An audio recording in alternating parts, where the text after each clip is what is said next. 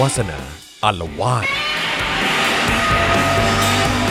สวัสดีครับ ต้อนรับคุณผู้ชมและคุณผู้ฟังนะครับเข้าสู่วาสนาอารวาสนะครับประจำวันที่ 3 กันยายนนะครับ 2564 นะครับอยู่กับผมจอมินยูนะครับและแน่นอนครับมาประจำการแล้วนะครับ อาจารย์วาสนาวงศ์สุรวัตรนะครับ สวัสดีอาจารย์วัฒนานะครับนะฮะโอ้โห จริงๆแล้วเจอกันตั้งแต่เช้าก่อนเข้ารายการด้วยซ้ ใช่ ำนะฮะวันนี้เราตื่นเช้ากันมากเลยนะครับ เพราะว่าต้องมาดูเรื่องของ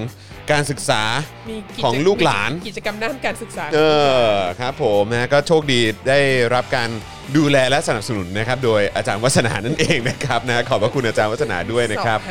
เสาะหา เสาะหาแบบว่าคนที่จะมาดูแลหลาน บุคกรที่ ๆเอ จะมา อ ดูแลหลานๆคืออพ่อแม่ work from home นี่เมื่อกี้ก็เพิ่งมีมีประกาศของจุฬามาบอก ครับ ว่าจะปิดต่อไปจนถึง วันที่สามตุลามั้งซึ่งอันนี้ก็คงจะแน่นอนแปลว่า สอบมิดเทอมก็ต้องออนไลน์แน่นอน ครับ อะไรเงี้ย ผมอืม แล้วก็ให้บุคลากรและให้บุคลากรทำงานจากบ้านอะไรเงี้ย ครับครับ ซึ่งก็ อืม ก็คือนิสิตนักศึกษาก็ทำงานจากบ้านด้วยอะไร อืม ใช่ไห อืมอืม แล้วมันก็กระทบกระเทือนถึงพ่อแม่อยู่บ้าน ใช่ ลูกก็ไปโรงเรียนไม่ได้อะไร อย่าง ใช่ เงี้ย ใช่ เรา ใช่หนักหน่วงมากหนักหน่วงมากเลยนะครับนะฮะแต่ว่าก็เอ่อนั่นแหละครับเราก็ต้อง รับมือกันไปนะครับนะฮะอ่ะแล้วก็เอ่อดูแลนะฮะการจัดรายการของเราการไลฟ์ของเราวันนี้นะครับอาจารย์แบงค์มองบนถอนในใจไปพลางๆนะครับ สวัสดีครับ สวัสดีอาจารย์แบงค์ด้วยนะครับ วันนี้ก็เป็นอีกหนึ่งวันครับที่ต้องขออภัยคุณผู้ชมและคุณผู้ฟังด้วยนะครับ เพราะว่า Facebook มีปัญหาอีกแล้วนะครับ บางทีมันก็จะบ้องบ้องๆช่วงต้นเดือนยังไงก็ไม่รู้ นะครับ นะฮะก็เอ่อยังไงแฟนๆ Facebook นะครับที่มาติดตามย้อนหลังเนี่ยก็อย่าลืมช่วยกันกดไลค์แล้วก็กดแชร์กันด้วยละกันนะครับนะฮะแล้วก็เอ่อคุณผู้ชมที่เข้ามาแล้วนะครับขอความกรุณาเริ่มต้นอย่างแรกเลยนะครับ ช่วยกันกดไลค์กดแชร์กันก่อนเลยนะครับก็ถือว่าเป็นช่องทางในการสนับสนุนพวกเรานะครับ คุณผู้ฟังใน Clubhouse ก็สนับสนุนพวกเราได้นะครับ ด้วยการกดไลค์กดแชร์เอ่อด้วยการกดแชร์เอ่อสำหรับคลับเฮาส์ของเรานะครับเอ่อวาสนาอารวาสได้ด้วยเหมือนกันนะครับ และคุณผู้ชมยังสามารถเติมพลังให้กับพวกเราครับ เดี๋ยวให้อาจารย์วาสนาเป็นคนสั่นกระดิ่งเอ่อสั่นกระดิ่งให้ดีกว่า นี่นะฮะ จะสั่นกระดิ่งเป็นระยะระยะนะ ค คะ รับผม เอ่อณจังหวะที่เรารู้สึกว่า ครับ เราอาจจะต้องเพิ่มกองทุนรีภัยของวาสนานะ ถูกต้องครับ ถูกต้องครับ นะฮะ ก็เติมพลังเข้ามานะครับ เติมพลังเข้ามาได้เลยนะครับ ที่บัญชีกสิกรไทยนะครับ0698975539 หรือสแกน QR Code ก็ได้นะครับ เติมพลังเข้ามาเยอะเลยนะครับ หลอดพลังชีวิตของเราจะได้มีสีเขียวเพิ่มขึ้นมานะครับนะฮะ แล้วก็ยังสามารถสนับสนุนเราแบบรายเดือนได้นะครับ ผ่านทาง YouTube Membership นะครับ กดปุ่มจอย หรือสมัครได้เลยนะครับ ข้างปุ่ม subscribe นะครับ แล้วก็เข้าไปเลือกแพ็กเกจในการสนับสนุนกันได้นะครับ แล้วก็พอเลือกเสร็จแล้วนะครับ อย่าลืมนะครับ สั่นกระดิ่งนะฮะ กดกระดิ่งไว้ด้วยนะครับ จะได้เตือนทุกครั้งนะครับ ที่มีไลฟ์ใหม่มาให้คุณได้ติดตามกันนะครับ เมื่อวานนี้พ่อหมอก็มาอัปเดตด้วยนะครับ ว่าสำหรับคนที่สมัครเป็นเมมเบอร์ของเราใน u t u b e เนี่ยนะครับ ก็เดี๋ยวไอ้ตัวแบชที่อยู่ด้านหลังนะครับ ที่เป็นตัวระบุว่าคุณเป็นเมมเบอร์นะครับ คุณเป็นคนสนับสนุนเราแบบรายเดือนเนี่ยนะครับ เดี๋ยวจะมีการปรับแบชนะครับให้เอ่อเรียงไปตามแบบว่า เขาเรียกว่าอะไรให้ให้ให้เป็นคัสตอมเออนะครับให้ให้กับแต่ละเอ่อกลุ่มที่สนับสนุนเราด้วยเออนะครับเพราะฉะนั้นก็สามารถสนับสนุนกันได้นะครับนะแล้วก็ทาง Facebook ก็เป็น Facebook Supporter นะครับก็สามารถไปกดปุ่ม Become a Supporter ได้เลยนะครับที่หน้าแรกของแฟนเพจ Daily Topics นะครับหรือว่าใต้ไลฟ์นี้นะครับนะฮะเอ่อข้างกล่องคอมเมนต์นั่นเองนะครับจะมีปุ่ม Become a Supporter อยู่เป็นปุ่มสีเขียวนะครับนะฮะแม้ว่าตอนนี้อาจจะไม่ได้ไลฟ์ใน Facebook นะครับแต่ใครมาดูย้อนหลังอยากจะสนับสนุนเราก็สามารถทำได้นะครับจะส่งดาวเข้ามาให้กับพวกเราก็ได้นะครับ หรือว่าจะไปช้อปปิ้งกันที่ Spoke Dark Store วันนี้มากันโดยไม่ได้มาเอ่อไม่ได้นัดหมาย ผมกับอาจารย์วัฒนาใส่เสื้อแบบลายเดียวกันตั้งแต่เช้าเลยครับ ค่ะ เราพร้อม นะฮะ เราพร้อมไปม็อบมาก ถูกต้อง ก็เออแล้วก็วันนี้อยากจะเอ่อประชาสัมพันธ์ด้วยว่าเดี๋ยวเอ่อเอ่อเอ่อ daily topic ของเราก็จะมีทีมนะครับไปไลฟ์ให้คุณผู้ชมได้ติดตามกันด้วยสำหรับบรรยากาศการชุมนุมเอ่อวันนี้เข้าใจว่าเป็นที่ราชประสง ราชประส ค์ งค์ นะครับของธรรมศาสตร์และการชุมนุม ค่ะ นะครับนะฮะก็จะเป็นการกลับมายืนยันเพดาน เออ นะฮะเอ่อข้อเรียกร้องนะครับ ซึ่งต้องมาดูกันว่าจะเจ้มจนขนาดไหน โอ้โห เมื่อวานมีรีวิวไว้เยอะพรีวิวไว้เยอะมากเลย น้ำจิ้มไว้เยอะมาก น้ำจิ้มไว้เยอะใช่ไหมฮะ ใช่ เออ ฟังครูใหญ่เอ่อปราศัยที่แยกอโศกเนอะเมื่อวานครูใหญ่ก็บอกว่าวันนี้ผมไม่พูดเยอะครับ เพราะ ครั ว่า บเก็บไว้พรุ่งนี้เหร เดี๋ยว อ จะเก็บไว้ดันเพดานพรุ่งนี้ อ่า ก็ คือบางทีก็ไม่แน่ใจเหมือนกันนะครับ ว่าเออมันเป็นอะไรที่มันพร้อมพร้อมเพรียงกันหรือเปล่า ผมเข้าใจว่าคุณโรมอ่ะคุณรังสิมันต์โรมอ่ะยังยังไม่ได้ยังไม่ได้อภิปรายใช่ไหม อ่า แต่เห็นเขาโพสต์ไว้เหมือนกันเขาบอกว่า จะเป็นการ วันนี้ทะลุฟ้าแน่นอน ทะลุฟ้าที่ที่ที่ไม่เคยทะลุมาก่อนเนี่ยไอ้เราก็โอ้โหนี่คือจะทะลุฟ้าทั้งใน จะมีทะลุ สภาม ากกว่านี้อีก เออแล้วก็ยังจะทะลุกันเอ่อแบบว่าเขาเรียกอะไรทะลุฟ้ากันเอ่อบนท้องถนนด้วย ใช่ เออ ใช่ นะครับก็เดี๋ยวติดตามกันนะครับ เย็นนี้นะเดี๋ยวติดตามกันได้เลย คือ ประเทศนี้เนี่ยนะ ครับ มันแบบ ส่วนหนึ่งคือมึงก็ไม่รู้ว่ามันจะทะลุไปได้ถึงไหนนะเพราะมันก็มีทะลุใหม่ได้เรื่อยๆใช่ไหม ใช่ใช่ เออเมื่อตอนนู้นอะไรเงี้ย ตั้งแต่แบบตั้งแต่ทนายอานนท์เป็นแฮร์รี่พอตเตอร์ ก็รู้สึกว่าทะลุมากแล้ว แล้วก็มาลุงใช่ไหมคำปราศัยของลุงหลังจากนั้น ที่คณะรัษฎร2563 ครั ที่ บ สนาม ที่ หลวง ที่ เราก็รู้สึกว่า อ่าครับ ทะลุมากแล้วอะไรเงี้ยแล้วก็อย่างในสภาเนี่ย ตอนที่เอ่อสสโรมพูดเรื่องตัวช้าง อ่า อะ่ะ ใช่ เราก็ ใช่ รู้สึกว่าตัวช้างป่าร้อยต่อ มันจะมีมันจะมีแบบแรงอะไรกว่านี้อีกเหรอ ครั อะ บ ไรเงี้ย ผม แล้ว ครั ก็ บผม แล้วก็มหัศจรรย์ว่าเวลาผ่านไปเสร็จแล้วก็มีเรื่องผู้กำกับโจ้อะไรอย่างนี้มาใช่ไหม ใช่ ซึ่งทำให้เห็นว่าแบบนี่แหละ คือตัวช้างคือเป็นอย่างนี้ ใช่ใช่ เออ ใช่ใช่ใช่ใช่ แล้วมันก็จะยังมียิ่งกว่านี้อีกเหรออะไรเงี้ย อื เอ ม ออ ม คือแบบเขาเรียกแหละไรทั้งในแง่ของความทะลุฟ้าไปได้เรื่อยๆเรื่อยๆแล้วในแง่ของความต่ำตมเนี่ยมันไม่ล็อกบอททอมสักทีนะ ใช่ คือแบบ ใช่ เราก็มีอะไรที่ให้เราตื่นเต้นได้ใหม่ว่าแบบโอ้โห ใช่เราก็จะเจอนิวโรทุกวัน เอ นี่ย อ เรานึกว่ามันเลวสุดแล้วมันยั โอ้ ง ไม่ มีเลวกว่านี้ได้อีก ไม่ อะเงี้ย ครับ เออ ผมนะผม ท้า ว่า ทายจินตนาการข ผ อ ม ง ผมว่าไอ้ เรา ไอ้ มาก ไอ้ไอ้คำที่บอกว่าอะไรนะเป็น chip of the iceberg อ่ะ เออ ผมว่ามันของจริงนะ ใช่ มันคือของจริงนะ เออนะครับก็ก็คงจะต้องเนี่ยแหละครับนะฮะมีการปราศัย มีการอภิปรายกันแบบนี้ไปเรื่อย ๆ จนกว่าเราจะได้เห็นเอ่อยอดภูเขาน้ำแข็งอันนี้มันแบบใหญ่ขึ้นเรื่อยๆใหญ่ขึ้นเรื่อยๆนะครับจนเราเห็นแบบแบบว่าเป็นส่วนใหญ่แล้วเราก็จะได้เก็ตภาพภาพนะครับว่ามันเป็นยังไงนะครับนะฮะอ่ะโอเคนะครับก็เดี๋ยวอีกสักครู่หนึ่งเราก็จะมาเริ่มต้นนะครับเอ่อเนื้อหาของเราในวันนี้แล้วนะครับอาจารย์วัฒนาเตรียมพร้อมมาก นะครับ นะแล้วก็เมื่อกี้เราเตรียมเอ่อเขาเรียกว่าภาพประกอบเนื้อหาประกอบเรียบร้อยเดี๋ยวเราจะมาพูดคุยกันนะครับ ก็ย้ำอีกครั้งนะครับคุณผู้ชมเติมพลังเข้าเข้ามาให้กับพวกเราก่อนได้ เพราะว่าเวลาอาจารย์วัฒนารันนะฮะเนื้อหาปุ๊บเนี่ย นะครับ เราไปกัน มันจะยาว ใช่เราไปกันยาว ใช่ นะครับ ค่ะ นะ เราก็ไปกันยาวๆเลย เพราะฉะนั้นตอนนี้ก็เติมพลังเข้ามาก่อนได้ รวมถึงตอนนี้เนี่ยก็เห็นมีการไลฟ์เอ่อของโค้ชแขกอยู่ด้วย ใช่ ใช่ไหมฮะ อันนี้ เออเมื่อกี้เห็นมีเหล่าเอ่อหนุ่มน้อย 3 คนก็เข้าไปร่วมแจม ค่ะ กับเอ่อโค้ชแขกมาด้วยนะครับ อันนี้เป็นเค้กโยเกิร์ต เค้กโยเกิร์ตเค้กโยเกิร์ตอ่ วันนี้เข้าใจว่าเอ่อเขาเรียก อะไร วันนี้เข้าใจว่าจะจะเซนเตอร์สเตจจะเป็นลุงติ๊บ อ่าเหรอฮะ เน้นเน้นการตีแป้ง อ๋อ ของลุงติ๊บเลย ก็ต้องเห็นแบบว่า ถ้าใครอยากเห็นกล้าม เห็นกล้าม ใบเสพของ เออเวลาแบบ งติ๊เนี่ย โผล่แบบว่าเออนะครับ แฟนเซอร์วิสหนักมาก อยากเห็นการฉีกขาดของกล้ามเนื้อ เออนะฮะเวลาแบบว่าแบบเกรงแบบอึ๊กอื้อหือตวัดแต่ละทีนี่ ตี นะ แป้ ฮะ งตีแป้ง เออกล้ามเนื้อฉีกขาดจะต้องบำรุงกันเลยทีเดียว เออนะครับ ก็เนี่ยนะฮะลุงติ๊บหนุ่มล่ำของเรา นะครับนะฮะขวัญใจของหลานๆนะครับนะฮะเอิ่มเมื่อสักครู่นี้มีใครบอกนะว่าเหมือนว่าอะไรอะข่าวโจรปล้นร้านทองเมื่อวันก่อนสรุปโจรคือตำรวจงงไปอีก จริงปะเนี่ย จริงเหรอ นี่เราเพิ่งพูดถึงเรื่องนิวโลกันมา ใช่ เมื่อกี้อะ นึกถึงมันมีอีกข่ามันมีอีกข่าวหนึ่งซึ่งก็เป็นข่าวจริงเหมือนกันนะ เหมือนแบบสักสัก เป็นปีแล้วแต่ไม่แต่ไม่นานมาเนี้ย ค ที่ รับ เป็นที่เป็นเรื่องว่าแบบ คนโดนจับเพราะว่าเขาปลอมตัวเป็นตำรวจแล้วปลอมตัวเป็นตำรวจแล้วไปรีดไถ ครับครับ เอ ครับ ออเราก็เลยโดนเราก็เลยโดนจับ เออ ข้อหาแบบปลอมตัวเป็นตำรวจ เอออ่า แล้วเราก็แล้วเราก็มีความรู้สึก อั ว่า นนี้เขาเรียกพฤติกรรมเรียนแบบ เออพฤติกรรมเรียนแบบคือแบบอ่ะปลอมตัวเป็นตำรวจแล้วตำรวจเขาทำอะไรตำรวจเขารีดไถ เอ อ ก็เลยแบบว่า เออ ไปทำบ้าง เออไม่ใช่ว่าตปลอมตัวเป็นตำรวจ ไป แล้ว จับผู้ร้ายนะ ไปจับผู้ร้ายไปแจกใบสั่งหรือ เออเอ ไป อเออ แบบ ไม่ใช่ไม่ใช่ เออไม่ใช่ ไม่ใช่อันนี้คือแบบว่า ไปโบกรถจราจรอะไรอย่างงี้ ครับ ไม่ใช่ ผม ปลอมตัวเป็นตำรวจก็คือไปรีดไถ ครับ อะไอย่าผงมเงี้ยแบบ ไปทำงานสีเทานะฮะ เออ เออ ครับผม คุณไมเคิลสมเมธานุบอกว่าจริง ๆตำรวจคือโจรมานานแล้วนี่ เออ นะครับ มันมีความสับสนเยอะมากอะ เออ ช่วงเนี้ยว่า ใช่ ตำรวจจะยังไง ใช่ครับ เมื่อสักครู่นี้มีคนถามว่า เออวันนี้จะมีช่วงวาสนาลี้ภัยไหมฮะ ก็นี่แหละค่ะ ก็เนี่ยแหละครับ ช่วยช่วยส่งสมทบกองทุนวาสนาลีภัยห น่อย เออ เติมพลังเข้ามาครับ เพราะว่าเนื้อหาวันเนี้ยผมก็ว่ามันก็ก็มันก็ไม่ได้ผลเรื่องการลี้ภัยอยู่ดีฮะ แล้วก็ลีลีเราก็อาจจะต้องเลือกที่ลีด้วยนะ เออ ไม่ ถ้าเปลี่ยนเครื่องที่ฮ่องกงอะไรอย่างเงี้ย ใช่ ไม่เราก็ต้องเราต้องไม่ลืมนะคือ คือตลกมากคือวันก่อนที่ผมเห็นเอ่อประธานสภาบอกว่าโอ้ยอย่าพูดถึงเอ่อวัคซีนอย่างนั้นอย่อา ย่าง ด้อย นี้ ค่าวั นะ คซีน เออเดี๋ยวมันจะไปกระทบความสัมพันธ์ระหว่างประเทศ เออ เอ้ยเราก็แบบ เออ โอ้โห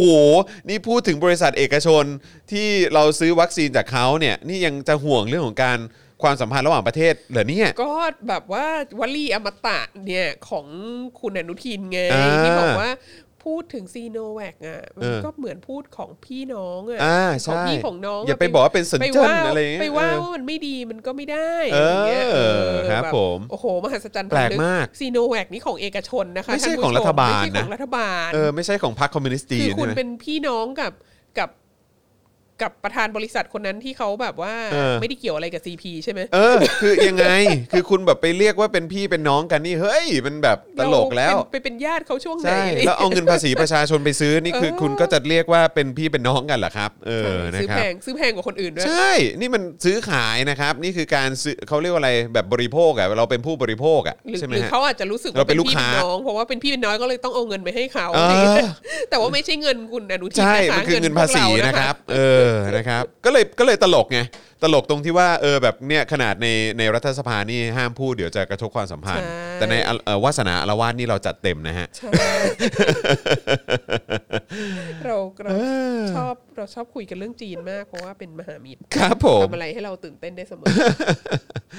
อะไรฮะ ที่คุณสุทินคลังแสงเขาบอกว่าประยุทธ์จะโดนปลดพี่จอนว่าเขารู้อะไรมาล่ะครับอ่าผมก็ผมก็ไม่รู้นะ แต่ว่าเมื่อเช้านี้คือผมคุณโจนาธานเฮดใช่ไหมไม่รู้อาจารย์วัฒนาเห็นหรือยังเอ่อที่คุณโจนาธานเฮดเขาเขาทวีตอ่ะ ยังไม่เห็น เขาบอกว่าเอิ่มเดี๋ยวกันนะ เขาพูดว่า feverish maneuver เอ่อ maneuvering in the Thai parliament today as a faction of PM Prayut's party led by controversial deputy agriculture minister ธรรมนัทพรหมเผ่า seeks support for an alternative prime minister Hmm. this being Thailand you can be sure large sums of money are in play ก็เขาก็พูดกันอยู่ในสภาเมื่อ ใช่ วาน ก็นี่ก็ห้าล้านห้าล้าน ห้าล้า เออ นเออห้าล้านแล้วแล้วรอบนี้แบบอะไรนะ ลุงตู่จะแจกเองอะไรอย่างเลย ใช่ ซึ่งแบบนี่คือนักข่าว BBC นะฮะกำลังพูดถึงว่า อืม ตามสไตล์ประเทศไทย ต้องมีเงิน สะพัดสะพัด สะพัด มาก แน่ เออ ๆ ในสภา ใช่ นี่คือสิ่งที่นักข่าวต่างแล้วอันนี้คือคือไม่ใช่แค่นักข่าวคนแรกที่พูดที่เป็นชาวต่างชาติที่พูดนะ คือเมื่อวานนี้ก็มีหลายสื่อก็พูดเหมือน กัน ซึ่งเราก็แบบเฮ้ยเชี่ยนี่คือเป็นแบบแบรนดิ้งประเทศไทยไปแล้วฮะ ค่ะ เราเราเราคือต้องยอมรับตรงจุดนี้นะครับมันกลายเป็นแบรนดิ้งประเทศไทยไปแล้ว ดิ ครั ฉั บ นดิฉันเชื่อรอบนี้ดิฉันเชื่อคุณมงคลกิจ ครับผม เพราะว่าคุณมงคลกิจเนี่ย อืม เฮลไปแล้วไง อ่า เพราะว่าเปิดตัวออกตัวแรงมา ใช่ใช่ ดันั้นเนี่ย ใช่ คุณจะไม่ได้อะไรเลย5ล้าน10 ล้านอะไรที่ อ่า เขาพูดกันเนี่ย ถูก ดั ต้อง นั้นเนี่ย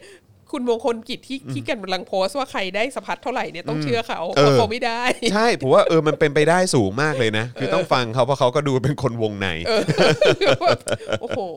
ออกตัวแรงไปหน่อย ก็อย่างน้อย บ เขา ล อยู่ข้างในสภาจริงๆอ่ะ เอ เออ อใช่ นะครับ ใช่ นะฮะสวัสดีคุณเก็กโคนะครับนะฮะเอ่อคุณ GK ใช่ไหมฮะเออแล้วก็คุณคุณชายใหญ่ด้วยนะครับนะบอกว่าดูเจาะข่าวตื้นแล้วโอ้โอเค ตอนใหม่มาแล้วนะครับ วันนี้ก็ค่อนข้างแซ่บพอสมควรเพราะว่าเราคุยกันเกี่ยวกับเรื่องของการปฏิรูปตำรวจ แล้วก็แน่นอนคุยเกี่ยวกับเรื่องของการเมืองไทยด้วยนะครับอ่ะผมว่าสมควรแก่เวลาแล้วครับเดี๋ยวเราเริ่มต้นเนื้อหาของเรากันเลยดีกว่านะครับคุณผู้ชมที่เอ่อ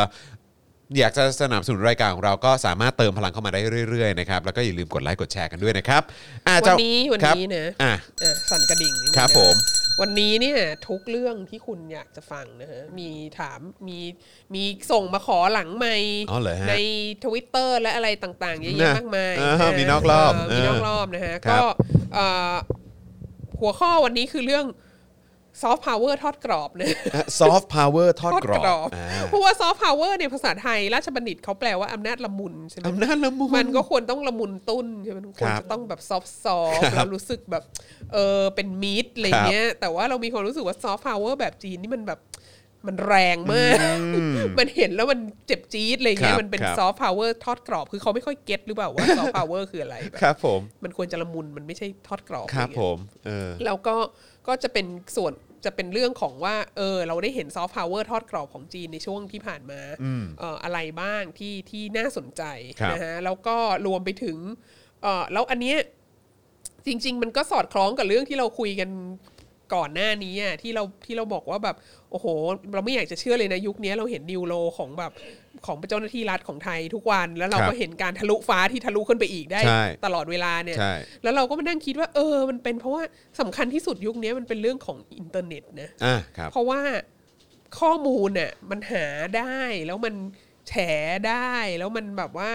อย่างการปราบม็อบคอฟอหรืออะไรก็ตามอ่ะหรือแม้กระทั่งเรื่องของผู้กำกับโจ้อ่ะ อืม ก็คือถึงเวลาแล้วก็ปล่อยมาในโซเชียลมีเดีย อ่ะใช่ อัดถ่ายคลิปหรือว่าไปเอาคลิปมา ปล่อย จาก คลิปอืม CCTV หรืออะไรเงี้ย ครั ก็ บ แล้วก็ปล่อยคลิปมาเงี้ยมันก็ทุกคนก็รู้ได้หมดแล้ว แล้วมัน ครับ กระจายเร็วมากอะไรเงี้ อื ย ม แล้วเรารู้สึกว่าอินเทอร์เน็ตนี่มันเป็นสิ่งที่มันเป็นสิ่งที่เผด็จการรูปแบบเก่าอะควบคุมยากมาก เอาไม่อยู่ฮะ เอาไม่อยู่ เอา เล ไม่ ย อยู่ฮะจริงๆ เอา แล้ว ไม่ ก็ อยู่ คือเราไม่คิดว่าเอาถ้าจะเป็นธรรมกับกับคุณประยุทธ์นะคะ ครับ เราไม่คิดว่ารัฐบาลของคุณประยุทธ์เนี่ยเอ่อจะเขาเรียกอะไรจะมีปัญหาทุจริตคอร์รัปชันโกงอะไร มากกว่าจอมพลสฤษดิ์นะ อืม คือเราคิดว่า เราคิดว่าอาจอาจจะไม่ได้มากกว่าจอมพลสฤษดิ์ อืม อาจจะไม่ได้มากกว่าเผด็จการทหารอื่น ๆ ก่อนหน้านั้นอะไรเงี้ย ครับ แต่ความต่างคือสมัยนั้นเนี่ยมันไม่มีอินเทอร์เน็ตไง อ่ะอืม ทีนี้พอมารัฐบาลคุณประยุทธ์เนี่ย อือฮึ ทุกอย่างมันแบบ มันไม่อยากโปร่งใสมันก็ต้องโปร่งใสอะ่ะเพราะว่า ใช่ ทุกคนรู้อะไรอย่าง ใช่ เงี้ย แล้วทุกคนก็พูด ใช่ แล้วทุกคนก็มีพื้นที่ในการส่งเสียง เออ แล้วก็เลยมีแบบว่า อะไรนะรองนายกรัฐมนตรีที่ยืมนาฬิกาเพื่อนอะไรเงี้ยคือ แต่ว่า กลยเป็นชื่อฉายาของเขาไปแล้วอีกรัฐมนตรีช่วยอีกคนหนึ่งค้าแป้งอะไรเงี้ยคือ แต่ว่าแต่ว่าก็ผมต้องขออนุญาตนั่นนิดนึงเพราะว่าคือผมรู้สึกว่าเออถ้าถ้าแม้ว่าจะให้ความเป็นธรรมพลเอกประยุทธ์นะครับ ว่าเออแบบเอออาจจะไม่ได้คอร์รัปชันมากเท่าสมัยเอ่อ เออ สลิดใช่ไหมฮะ เออ แต่แต่ถ้าตามข้อมูลของอย่างปปช เออ ที่เป็นหน่วยงานของรัฐไทยเองเนี่ย เออ ก็คือบอกว่าในยุคสมัยของพลเอกประยุทธ์เนี่ยแหละหรือยุคของคอสชเนี่ยแหละ เออ มันเป็นยุคที่มีการคอร์รัปชันสูงที่สุดในประวัติศาสตร์ชาติไทย โอ้ อย่างนั้นเลยนะครับก็แต่ว่าพูดถึงยุคนะ ใช่ใช่ พูดถึงยุคอาจจะไม่ได้หมายถึงรัฐบาลก็ได้นะเออ ใช่ แต่ว่าหมาย ใช่ ถึงหมายถึงในยุคของเขาเนี่ยมีคอร์รัปชันเยอะมาก เยอะที่สุดในประวัติการเลย ออใช่ เออนะครั แต่ บ ว่าเราก็แบบ เราก็สงสัยอยู่ดีไงคือเราก็มีเราก็มีความรู้สึกว่ามันก็ต้องตั้งใส่ใส่เครื่องหมายคำถามไว้ตรงนี้นิดนึงนะ อืม เพราะจริง ๆ แล้วแบบ มันก็ต้องใส่เครื่องหมายคำถามกับปปชอีกนะ แน่นอน เพราะว่าเราอ่ะ ก็เคยมีเพื่อนคือคือมีเพื่อนที่แบบว่ามีมีตั้งแต่สมัยเรียนมัธยมอ่ะ ครับ แล้วก็มีเพื่อนที่มีผู้ปกครองทำงานอยู่ที่สมัยนั้นเขาไม่ชื่อปปชเขาชื่อ ค ป รับ ปป อ่าอ่าอ่า อ่า อืมเอ๊ะมันคือมันคือรุ่นเดียวพวกปปงปปปอะไรพวปก ป นี้ ปมาก่อน อ๋อคือมาก่อนใครเลย แล้ว ฮะ แล้วพอตอนหลังก็เปลี่ยนชื่อเป็นปปช อ๋อโอเค เออ แล้วมันก็มีแบบไอ้อะไรพวกนี้ ใช่ แยกออกไป ใช่ใช่แต่ประเด็นก็คือตั้งแต่ตอนปปปแล้วอ่ะแล้วตั้งแต่ตอนเราเรียนมัธยมอะไรเงี้ยมันก็มีเรื่องคอร์รัปชันเรื่องนั้นเรื่องนี้อะไรเงี้ยแล้วก็จำได้ก็ก็คุยกับผู้ปกครองของเพื่อนที่อยู่ที่ปปปเนี่ย อืม เขาก็บอกว่ามันไม่ใช่ว่าโกงมากขึ้นหรอกแต่เดี๋ยวนี้เราจับได้มากขึ้นอะไรเงี้ย อ๋อ เออซึ่งเราก็รู้สึกว่าแบบ ถ้าตั้งแต่ตอนนู้นเนี่ย คือ แบบยี่สิบ20 กว่าปีมาแล้วอ่ะเราจับได้มากขึ้นอะไรเงี้ยแล้วพอยุคนี้แล้วมันยิ่งมีเครื่องมืออะไรต่างๆ ทุกวันนี้แล้วมันมีหน่วยงานใหม่ ๆ ในการตรวจสอบอะไรอย่างปปงอะไรพวกนี้มาอีกเงี้ยมันก็ทำให้จับได้เยอะขึ้น I see ด้วยไง I see เออ I see ดังนั้นเราก็ต้องคาดหวังอยู่แล้วว่า อ่าโอเค ยุคปัจจุบันเนี้จะต้องเป็นยุคที่มีคอร์รัปชันเยอะมากที่สุด เพราะว่ามันจับได้มากที่สุดอะไรเงี้ย อืมอืม แต่อย่างไรก็ดีพอยต์ของเรื่องก็คือว่าเอ่อโฆษณาชวนเชื่อของรัฐเนี่ย ครับ มันทำยากขึ้นยากขึ้นยากขึ้นทุกที เพราะว่า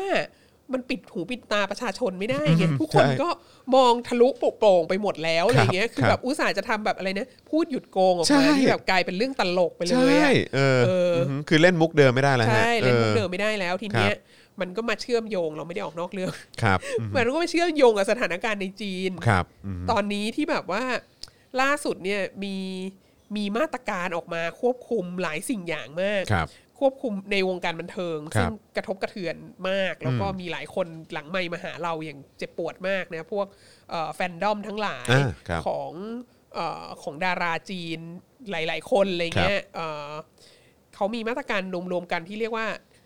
ชิงหลางชิงหลางก็คือการแบบเขาเรียกเลยนะ กวาดบ้านการทำความสะอาด ให้แบบวงการมันสะอาดสดใสอะไรเงี้ย อ่า แล้วก็มาควบคุม มาควบคุมดารา มาควบคุมสื่อวงการบันเทิงอะไรทั้งหลายรวมทั้งไปควบคุมแฟนดอมด้วย โอ้โห ใช่ไหมเออ ไปคว ซึ่ บ ง คุมแฟนคลับด้วยเหรอ ใช่ ซึ่งก็ก็ก็มหัศจรรย์ว่า เอ้ย เอาจริงเหรอ เขาเขานึก เขาคิด ยัง ว่า ไง เขาทำได้เหรออืม เออใช่เอคำว่าเขาคิดว่าเขาทำได้นี่ก็ เออ น่าสนใจ แล้วก็ เออ แล้วเขาทำแล้วเขาคิดว่ามันจะมีประโยชน์เหรอ เออเออใช่ เขาไม่คิดว่ามันจะกระทบกระเทือนเศรษฐกิจหรืออะไรอย่างนี้ นั่ หนรอ น่ะ อะไร สิ เงี้ยแล้วก็พร้อมๆกันกับไอ้ไอ้มาตรการชิงหลางเนี่ยที่ที่มุ่งไปที่ วงการบันเทิง อ่อดาราวงการบันเทิงแล้วก็แล้วก็แฟนคลับใช่ไหม ครับ ก็มีการควบคุมเกมออนไลน์ ด้วยออกมาตรการควบคุมไอ้เกมออนไลน์ อ๋ ที่ อ เข้มข้นขึ้นไปอีก ใช่ที่บอกว่า ในแบบกว่า อะไร เดิม ให้เล่นได้วันละกี่ชั่วโมง ใช่ อะไรไหม ให้ ฮะ ควบคุมเล่นได้ เด็กอายุต่ำกว่า 18 ต้อง ห้าม อะไรอย่าง อะไร เงี้ย เงี้ยก็คือก็คือมีการควบคุมที่แบบเข้มข้นมากขึ้นกว่าเดิมอีก ครับ จากที่เราก็เคยได้ข่าวว่ามันมีการควบคุมมาแล้วนะฮะเราจะมีเสียงก๊อกๆนิดนึง อ๋อต้องต้องต้องขออภัยครับพอดีเอ เพอราะว่ามีการซ่อมบ้านนะ เอ ฮะ อไม่ไม่อันนี้อันนี้คิดว่าน่าจะเป็นเสียงเด็กๆฮะ โอ้ ค่ะ ขอต้องขออภัยฮะต้องขออภัย ไม่ ครั เป็นไร เออครับผม เออ นะฮะ เอ่ออค่ะ อ่าโอ แค่ เค แค่แค่เราเรา ต้อง แค่ ต้อง ถาม ฝา ว่าก ต้องฝากเอ่อต้องต้องแจ้งคุณเอ่อคุณผู้ชมนิดนึง เออบ้าน อาจ คุณ จะ จอมีนเสียง ไม่ได้กำลังถูกงัดอยู่อะไร ครับ เงี้ย ผม ออ มีเสียงมีเสียงเด็ก มี ๆ อยู่ เสียง นะครับ ก๊ นะ อกๆ ต้อง อยู่ ขออภัย โอเคไม่เป็นไร ออครับ แล้วก็แล้วก็แล้วก็ล่าสุดคือมีการควบคุมเอ่อ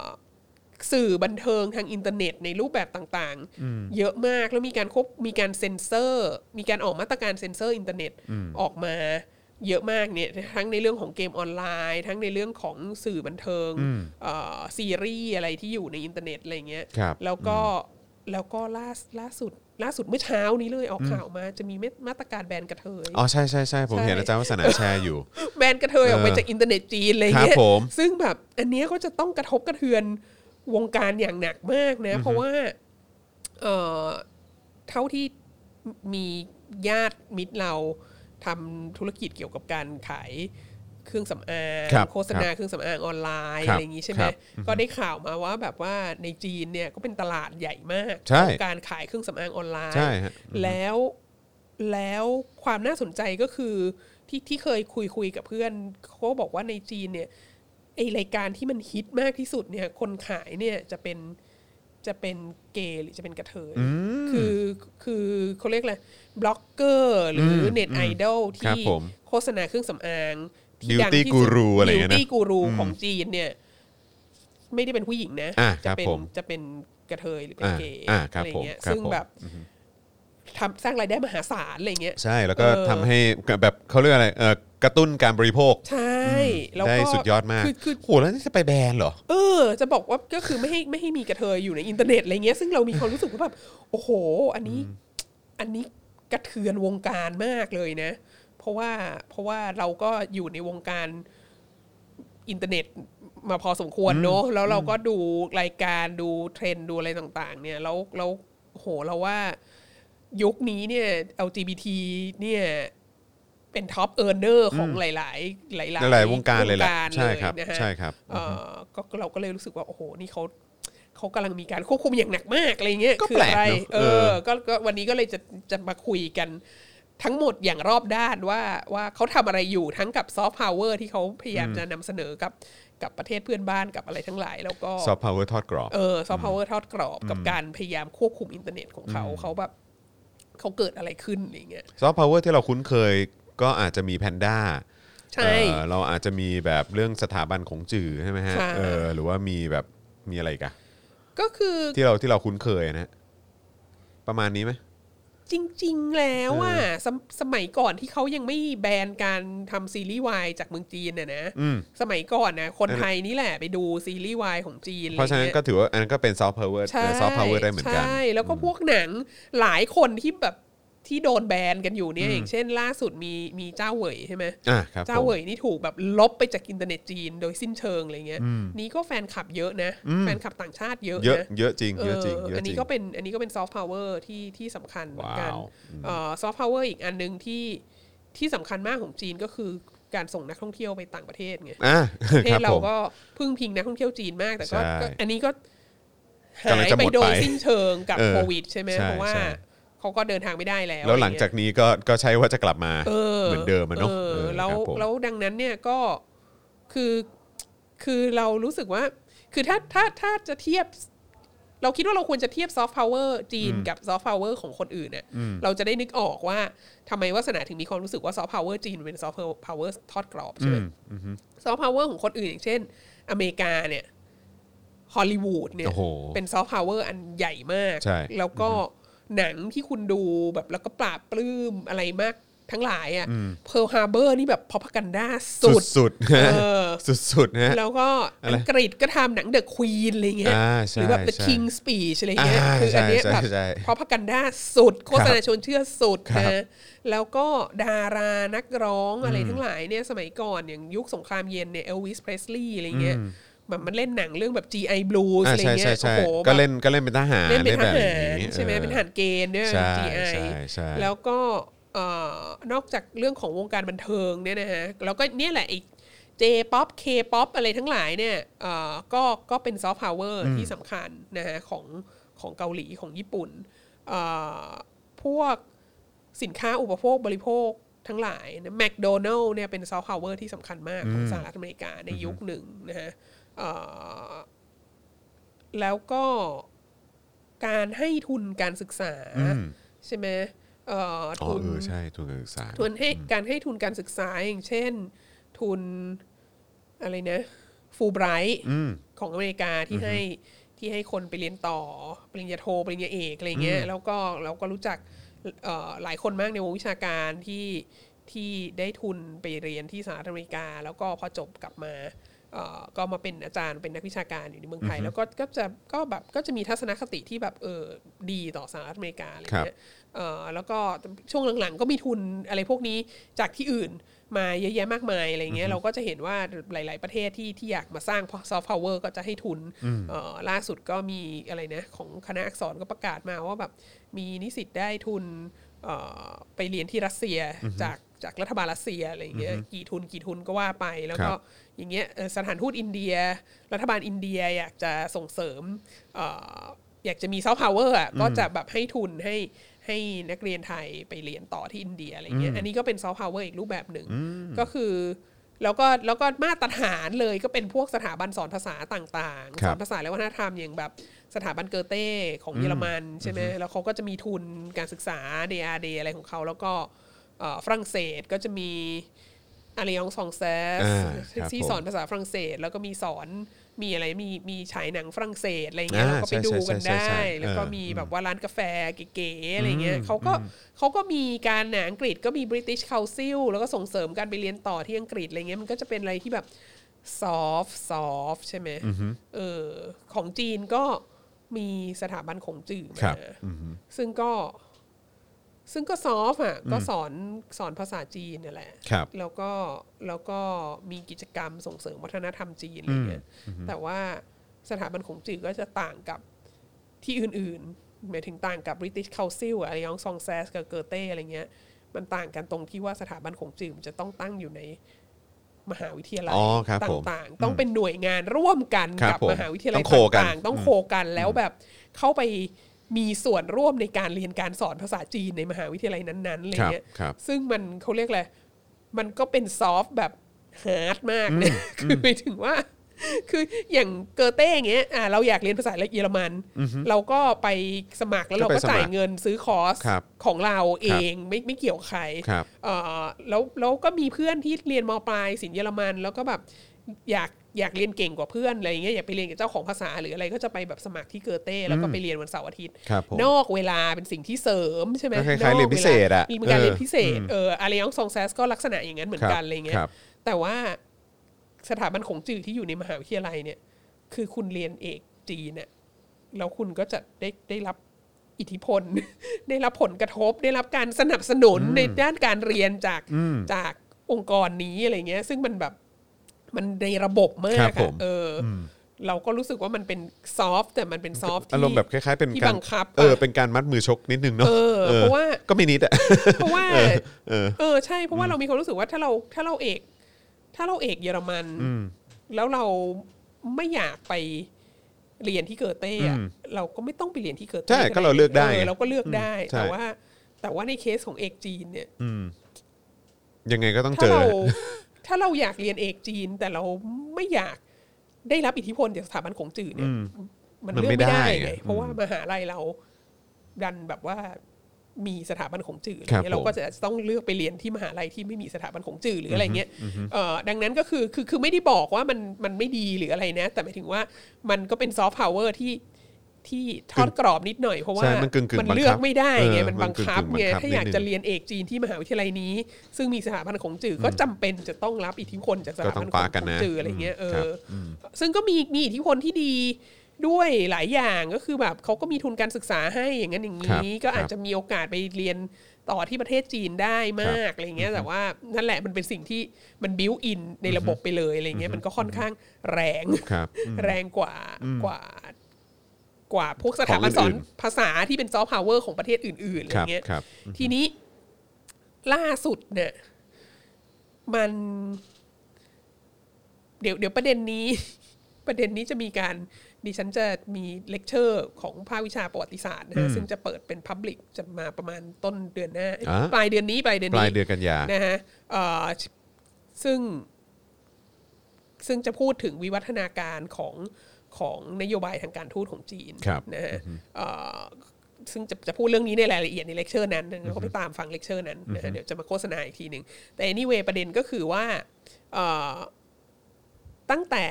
ต้นศตวรรษที่ 21เนี่ยตั้งแต่สมัยที่ประธานาธิบดีจีนชื่อหูจินเทาเนี่ย ครับ เอ่อเขามีหูจินเทาเนี่ยช่วงทศวรรษ 2000 เนี่ยเขามี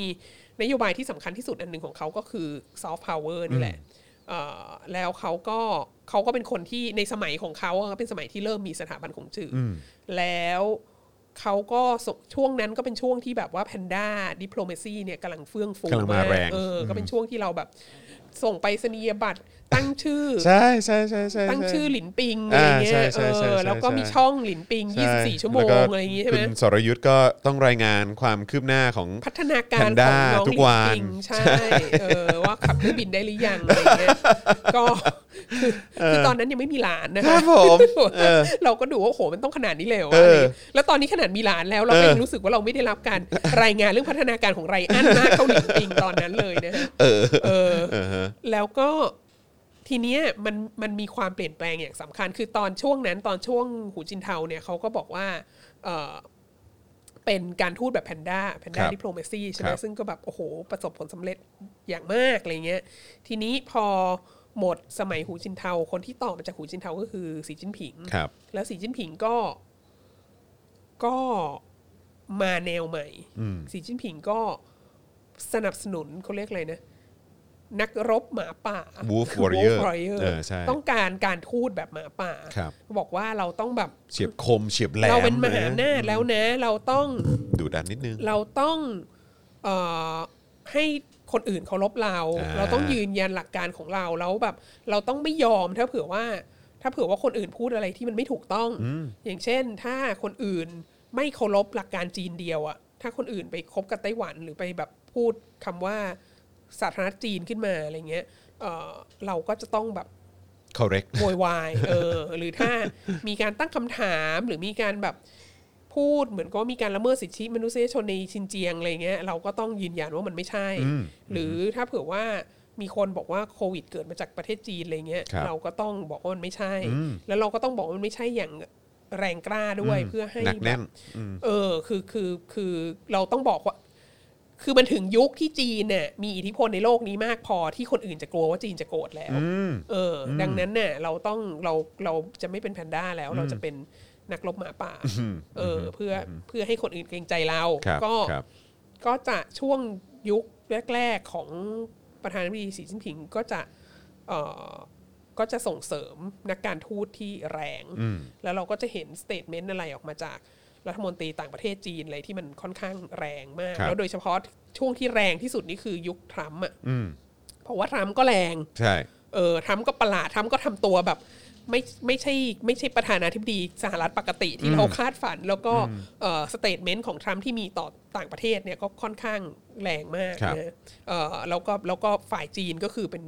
นักการทูตจีนก็จะออกมาใน ก็พร้อม ใ ชนอยู่แล้วแหละ ทาง อืม เดียวกันนะครับ ฮะทีนี้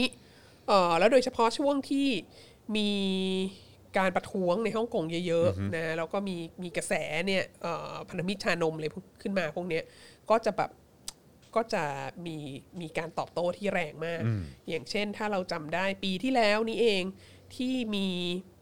ที่มีอะไรนะแฮชแท็กเนวีป่ะ อ่าอ่า เอ ครับผม อที่ที่ตีกันแรงมากระหว่างชาวเน็ตไทยกับชาวเน็ตจีน ใช่ มันก็เลยเกิดคำว่าพันธมิตรชานมขึ้น ครั มา บ ใช่ไห ค ม รับ จากคราวนั้นช่วงเดือนเมษา2020 เนี่ย สถานทูตจีนนี่คือออกสเตทเมนต์ออกมาดุเลยนะ เหมือนดุชาวเน็ตไทยอะ แล้วลง Facebook ด้วยนะ เออลง Facebook แล้วก็แบบลง Facebook เป็นภาษาจีน ภาษาอังกฤษภาษาไทยอะไรเงี้ยแล้วก็ ฮะ เหมือนดุอ่ะว่าแบบ เอ พวกเธอแบบไม่ควรจะทำอย่างนี้มันไม่ถูกต้อง เออ อะไรเงี้ย เออ แบบว่ารัฐบาลไทยอ่ะยึดมั่นในหลักการจีนเดียวมาโดยตลอด แล้วก็เราก็มีความสัมพันธ์ที่ดีมาก โดยเฉพาะกับกับพระราชวงศ์บางพระองค์อะไรเงี้ยแล้วอย่ามาทำให้แบบความสัมพันธ์มันเสียหายโน่นนี่นั้นอะไรเงี้ยซึ่งก็ผลก็ออกมาก็คือทัวร์ลงหนัก เออ มากเลย ครับผมครับ หา ผม ที่จอดรถแทบไม่ได้คอะไร รับ เงี้ย ผม เออ ก็ทีนี้พอหลังจากนั้นน่ะ คือเราคิดว่าปี 2019 ที่มีการประท้วงที่ฮ่องกงเกือบทั้งปี มาถึงปี 2020 ที่มันมีพันธมิตรชานมเกิดขึ้นมาเนี่ยเอ่อแล้วมันก็มีเรื่องของอะไรนะมู่หลาน ใช่ไหม อ๋อ หนัง ใช่ มู่หลาน Disney ที่แบบ ไง มีชู้กับการละเมิดสิทธิมนุษยชนใน ไป ชินเจีย ไป ง ถ่ายตรงนั้น ใช่ แล้วมันก็คือคือปี 2019 ปี 2020 เนี่ย ต้องบอกว่าเป็นปีที่มีวิกฤตทาง PR ของรัฐบาลจีนหนักมากอะแล้วมันยิ่งพูดยิ่งแย่อะแล้วดังนั้นเนี่ย ก็ในปี 2021 ปีเนี้ยเอ่อต้นปีเนี่ย ประธานาธิบดีสีจิ้นผิงก็ออกมาบอกว่า เออเราอาจจะต้องเราเราเราจำได้เลยเขาใช้คำในในในตัวข่าวนะที่แปลมาใช้คำว่าต้อง be ต้องให้นักการทูตเนี่ย be respectable but lovable คือเราก็ยังต้องการให้คนเคารพจีนนักการทูตจีนต้องทำตัวหน้าเคารพ แต่ในขณะเดียวกันก็ต้องทำตัวให้น่ารัก โอ เค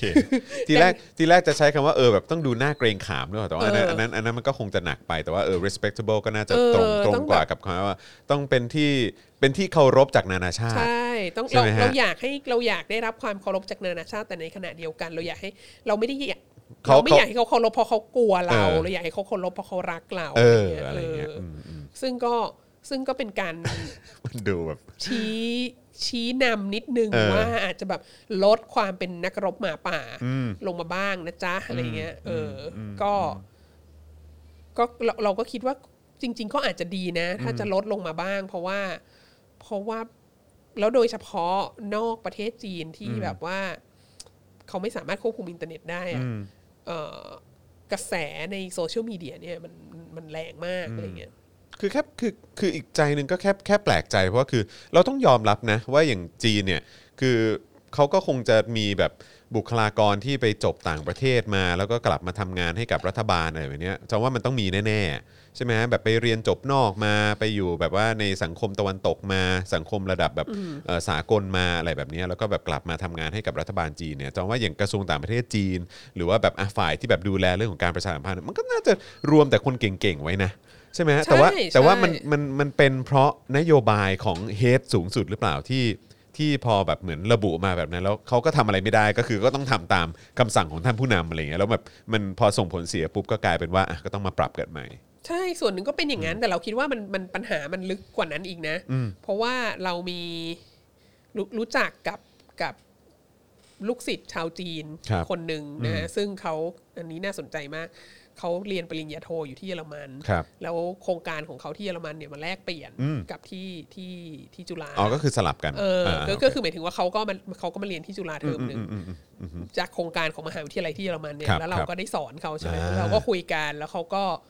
เขาก็กลับไปทำวิทยานิพนธ์ของเขาที่วิทที่เยอรมันเนี่ย ครับ เขาก็ทำเรื่องทัศนคติของเออนักเรียนจีนที่เรียนอยู่ในเยอรมันต่อแบบต่อสถานการณ์การเมืองในประเทศจีนอะไรเงี้ยเพราะว่าตอนที่เขามาเมืองไทยอ่ะมันเป็นช่วงที่มีการประท้วงที่ฮ่องกงเยอะมากนะ ครับผม คิดคิดว่าช่วงนั้นแหละ แล้ว ครับ ก็แล้วมันก็แล้วก็แอคทิวิสต์คนไทยแล้วก็นักศึกษาที่เมืองไทยก็ก็เริ่มมีการแบบไปยืนประท้วงหน้าสถานทูต ครับ จีนอะไรเงี้ย ครับ แล้วเขาก็เขาก็อยากไปแต่เขาก็ไม่ค่อยกล้าไป เขาก็ถ้าไปก็ต้องใส่หน้ากาก เพราะว่าเดี๋ยวโดน facial recognition software โน้นนี้นั้นอะไรเงี้ยนี่เขาก็เขาก็สนใจมากว่าแบบเออ แล้วนักศึกษาจีนคนอื่นคิดยังไงบ้างอะไรเงี้ยแล้วก็เอ่อพอเขากลับไปที่เยอรมันเขาก็เลยไปสัมภาษณ์ไปคุยกับนักศึกษาจีน ครับ คนอื่นทีนี้ประเด็นก็คือว่าทุกคนน่ะทุกคนอยากกลับไปทำงานที่เมืองจีน อืม เพราะว่าทุกคนก็มองว่าเศรษฐกิจจีนคือจริงๆตั้งแต่ทศวรรษพันเก้าร้อยเก้าสิบสองพันก็เริ่มมาแล้วแหละ ก็คือว่าเศรษฐกิจจีนมันเติบโต แล้วก็ บูมนะ จีนก็ดูเหมือนก่อนหน้านี้นะทศวรรษสองพันอะไรเงี้ยจีนดูเหมือนเป็นแบบเหมือนทั้งโลกมีแต่จีนมีมีเงินคนเดียวอะคนอื่นไม่มีเงินเนี่ย อืม เออแล้วดังนั้นก็คือนักเรียนจีนที่ไปเรียนต่างชาติต่างประเทศเนี่ยก็คือแบบอยากจะกลับมาได้งานทำกับรัฐบาล อืม อยากจะกลับมาเข้าพรรคคอมมิวนิสต์อะไรเงี้ย อืม เออเพราะว่ามันก็เป็นงานที่ดูมีอนาคตดูท่าทางจะร่ำรวยมากที่สุดอะไรเงี้ยมากกว่าโดยเฉพาะถ้าเผื่อว่ามีการศึกษาสูงสูงๆจบปริญญาโทปริญญาเอกจากต่างประเทศเงี้ยเนี่ยคือแบบ น่าจะมีโอกาส ที่ ดี เยอร ลย มั ล่ะ นนี่อยู่ในเบอร์ลินนี่ทุกคนจบ PhD หมดอะไรเงี้ยจบ PhD มาไม่รู้จะหางานอะไรทำแต่ว่าถ้าจบ PhD จากเยอรมันแล้วกลับไปเมืองจีนอะไรเงี้ยมันก็อาจจะมีงานที่ดีๆทำใช่ไหมดังนั้นสิ่งที่เกิดขึ้นคือ คือคนเก่งๆ คนจีนเก่งๆ เหล่านี้จำนวนมากที่เรียนอยู่ในต่างประเทศอะที่รู้ที่ที่ที่รู้ว่าคนต่างประเทศเขามองประเทศจีนยังไงอะ ครับ แต่เขาอะอยากจะกลับไปทำงานที่เมืองจีนไง อืม ดังนั้นเขาก็ยืนยันว่าเขาจะไม่พูดอะไรที่ไม่ดีเกี่ยวกับประเทศประเทศจีน อ่า แล้วเขาก็จะยืนยันว่าเขาก็จะต้องแบบเขาเรียกอะไรยึดมั่นในจุดยืนของประเทศจีน เวลาที่เขาปฏิสัมพันธ์กับกับคนอื่นกับเพื่อนกับอาจารย์กับที่ที่มหาลัยเขาอะไรเงี้ยเพราะว่าเขากลัวว่าถ้าเขาแบบ ถ้าเขาพยายามทำความเข้าใจ คนข้างนอกมากเกินไปอะเดี๋ยวมันจะดูเหมือนว่าเขาไม่เข้าข้างประเทศตัวเอง แล้วมันจะทำให้เขา อ่า กลับไปแล้วเข้าพรรคคอมมิวนิสต์ไม่ได้หรือกลับ อารมณ์ ไปแล้ ว่าไม่โปร ทำงา จีน กับรัฐบาลไม่ได้เออใช่ถึงแม้ ว่าตายแล้ว ถึงแม้คนที่จริง ๆ แล้วอาจจะไม่โปรอ่ะก็จะแบบก็จะต้องพูดเบาๆมากๆแล้วก็จะเราก็จะไม่พูดในชั้นเรียนด้วยนะ เพราะว่าเดี๋ยวมีคนไปรีพอร์ต อืม ก็จะแบบก็ต้องลักลอบออกไปเจอกัน ข้างนอกแล้ว ครับก็บอก ผม ว่างี้งี้เราก็จะยืนยันเราเจอหลายคนมากที่แบบว่า ชอบเมาส์ชอบเมาส์รัฐบาลจีนนะแต่ว่าฉันจะไม่เขียนอะไรอย่างนี้ลงในวิทยานิพนธ์เลยจะไม่มีหลักฐานลายลักษณ์อักษรเปเปอร์อะไรทั้งหลายเนี่ยจะไม่มีความเอ่อวิพากษ์วิจารณ์รัฐบาลจีนอยู่ในเปเปอร์เลยเพราะว่าเดี๋ยวกลับไปแล้วจะไม่ได้ไป เดี๋ยวมีปัญหา เดี๋ยวหางานทำกับรัฐบาลไม่ได้ เดี๋ยวเข้าพรรคคอมมิวนิสต์จีนไม่ได้อะไรเงี้ย ครับ แล้วเดี๋ยวจะแบบจะมีปัญหากับคาเรีย เออ หาอนาคตในหน้าที่ จะ กา ไม่ ร เติบ งาน โต จะไม่เติบโต ไง อะไรเงี้ ครั ย บ ซึ่งเราคิดว่านี้ก็เป็นปัญหาก็คือว่า คือก็เลยก็เลยย้อนกลับมาเป็นอย่างที่คุณจรบอกก็คือว่า เออทำไม คำสั่งอะมันมาจากข้างบนสุดใช่ไหม แล้วคนข้างล่างผู้ปฏิบัติการน่ะก็กลัวกลัวข้างบนสุดน่ะมากกว่าที่จะกลัวโลกภายนอก ครับผม หรือที่จะแบบกลัวว่าอะไรคือความจริงอะไรไม่ใช่ความจริงอะไรเงี้ยมันก็เลยไป ทำ กั ไม นใหญ่ ทำไมก็รู้สึกว่าก็เหมือนประเทศนี้วะ แม่งไม่ได้ต่างกัน มัน เน เป็ อะ นปัญหาของเผด็จการไง ใช่ รัฐบาล ใช่ เผด็จการมันจะเป็นอย่างนี้ อันนี้คือสิ่งที่เหมือนกันจริง ๆ นะ เออ เออแล้วคือพวกคุณก็ต้องดูให้ออกนะ ทีนี้ทีนี้อาจารย์แบงค์มาละเมื่อกี้ ครับ อาจารย์แบงค์ออกไปเข้าห้องน้ำ ครับผม ก็จะให้อาจารย์แบงค์เอาไว้ดูว่าล่าสุดน่ะเราก็รู้สึกประหลาดกับ เอ่อกับ สถานทูตจีนในในในกรุในเมืองไทย ครับ มากนะ เพราะว่าเราก็เข้าใจว่าประธานาธิบดีสีชิ้นผิงบอกมาแล้วว่าช่วยกรุณาแบบ lovable and respectable ใช่ นะช่วยทำตัวให้น่ารักนิดนึงอะไรเงี้ยแต่ ลด ว่าล่า ลด สุด ความ เนี่ย เป็นหมาป่าลงมา ใช่ลดความเป็นนักลบหมาป่าของท่านลงหน่อยอะไรเลยแต่ว่าล่าสุดเนี่ยเรารู้สึกว่าสถานทูตจีนนี่แบบมาแรงมากอะไรเงี้ยเออแล้วก็เอ่อมีการโพสต์ใน Facebook ของสถานทูตจีนนะเมื่อเอ่อเมื่อไม่กี่ไม่กี่วันมาแล้วเนอะน่าจะอาทิตย์ที่แล้วป่ะ ใช่เดี๋ยวเดี๋ยวอาจจะรบกวนอาจารย์แบงค์เอ่อซูมเข้านิดนึงครับซูมเข้านิดนึงอ่านะครับเดี๋ยวซูมซูมตรงหน้าจออ่าโอเค อั อั นนี้เป็นอันนี้เป็นการ์ตูนนะฮะ โอเค ที่อยู่ใน global times บอกว่า นะ if detective stories could offer a clue then those who repeat their Alibi. alibis are trying to conceal their guilt นะฮะอ๋อคือพูดเกี่ยวเรื่องของการปกปิดความเป็นจริงใช่ไหมฮะ ใช่ เออ ก็คือ เพราะว่าเอ่อการ์ตูนนี้คือคือยังไงฮะเดี๋ยวให้อาจารย์เอ่อวัฒนาอธิบายนิดนึง รูปเนี้ยก็คือโจไบเดนใช่ไหม อ่าโอเค แล้วก็ที่โต๊ะทำงานของโจไบเดนเนี่ยแล้วก็มีแบบว่าไอ้สามคนที่ยืนอยู่ก็คงเป็นแบบ CIA อะไรเงี้ย เออหรือเจ้าหน้าที่ อ่าเจ้าหน้า เอ่อ ที่ ลูกน้องแหละลูรัฐเยลู ก ก น้ น้ อ อง งอ่ะแล้วก็บอกว่าโจไบเดนก็บอกว่าเอ่อไปหาหลักฐานมาซิว่าว่าแลบในบูฮั่นเนี่ยเป็นตัวเป็นตัวก่อให้เกิดโควิด อืม เหมือนเหมือนที่หาหลักฐานตอนที่แบบเขาจะไป เราจะไปบุกอิรักอะ เอ เอ อ อ เพราะว่าตอนนั้นก็มีการสร้างเรื่องขึ้นมาว่ามี weapons of mass destruction อ่าใช่ ที่ WMD ดี ใช่อยู่เครับ ที่ ผม อิรักเราก็เลย ครั ต้อบ งไปบุกอิรักแต่ท้ายที่สุดไปบุกเราก็หาไม่ ไม่ เจ มี ออะไรเงี้ย ใช่ไห ครับผม แล้วก็ในขณะที่พูดอย่างเงี้ยใต้โต๊ะเนี่ย ใต้โต๊ะเห็น ก็ ใช่ไหมฮะ มีมีมีกล่องเขียวๆอยู่ เออ นะเป็นเป็นฟอ ก็ ร์ดดีทริก เออก็อารมณ์แบบเป็นกล่องไวรัสนะฮะ ใช่ ก็คือ เป็นกล่องไวรัสโคโรนา คือจีนเนี่ย เออ นาราทีฟของจีนเนี่ยคือจีนบอกว่า จีนบอกว่าสหรัฐเนี่ย ครับ เอาโควิด -19 มาเผยแพร่ที่จีน อืม เพราะว่าในปี 2019 เนี่ย มันมีตั้งแต่เดือนก่อนเดือนธันวา ครับ มันมีเดือนเดือนตุลาหรือเดือนพฤศจิกาไม่รู้มันมีกีฬาเอ่อทหารโลกกี อ่า ฬากอง ใช่ ทัพโลก ครับ เอ่ผอม World Military Games ครับ ที่ที่แข่งที่วู่ฮั่น อืม แล้วก็มีกองทัพสหรัฐมาด้วย อืม แล้วจีนก็บอกว่านี่แหละ กองทัพสหรัฐมีคนป่วยเป็นโควิด แล้วก็ อ่า เอาแล้วก็เอาเข้ามาติดที่จีน อ่า เออ ม จริงๆแล้วไม่ได้ไม่ได้มาจากไม่ได้มาจากบูฮั่น อือฮึ ซึ่งอันนี้ก็ อันนี้ก็แปลกๆ ครับผม ถือว่า แต่ก็แต่ก็โอโอโอเคก็ก็ไม่รู้ว่ามีการตรวจสอบอะไรไปถึงไหนแล้วนะ ค แต่ รับ ว่า ผม แต่ว่าประเด็นก็คือแล้วแล้วหลังจากนั้นน่ะก็มันก็มีข่าวออกมาว่าแบบเออจริง ๆ แล้วมันร่วมมันคือการค้นพบไวรัสครั้งแรกอะที่มีการนำเสนอต่อสื่อเนี่ยคือมาจากหมอในโรงพยาบาลที่หู่ฮั่นเอง ครั นะ บ คือหม ครั อบ จีนเองเป็นคนนำเสนอว่า เอ้ย มันมีโรคระบาดอันนี้อะไรเงี้ย อืมอืม แล้วมันก็มีเอ่อความเห็นว่าเอ้ยมันมาจากไอ้สิ่งที่เชื่อมโยงคนที่ติดเชื้อสิบคนแรกอะไรเงี้ยคือ คือไอ้ตลาดตลาด ตลาด อหร ค้าค้าอะไร ค้า นะ อาหารป่า เออใช่ใช่ใช่ อาหารทะเลหรืออาหารป่าอะไร อา เนี่ย หารอาหารป่ามั้ง เออ เออแบบสัตว์ป่า ที่มีที่มี เออ ขายข้างคาวอะไรด้วย เออ อะ ใช่ ไรเงี้ย ใช่ แบบว่า ใช่ เอ้ย ใช่ มันมาจากอันนี้หรือเปล่า เพราะว่าไวรัสนี้มันมาจากข้างคาวใช่ไหม อืม เสร็จแล้วก็มีคนบอกว่าเอ้ยมันมีแลบในหูฮั่นด้วยนะที่ศึกษาเอ่อไวรัสจำพวกนี้แล้วก็มีข้างคาวที่เลี้ยงไว้เป็นสัตว์ทดลองอะไรเงี้ย อ่าฮะ เอออแล้วก็แล้วก็มันก็มีข่าวอะไรต่างๆ หลายอันเนี่ย ครับ ที่ออกมาที่บอกว่าเฮ้ยมันก็น่าจะมาจากอู่ฮั่นอะไร ค เงี้ รั ย บ ทีนี้ทางจีนก็ไม่ยอมให้คน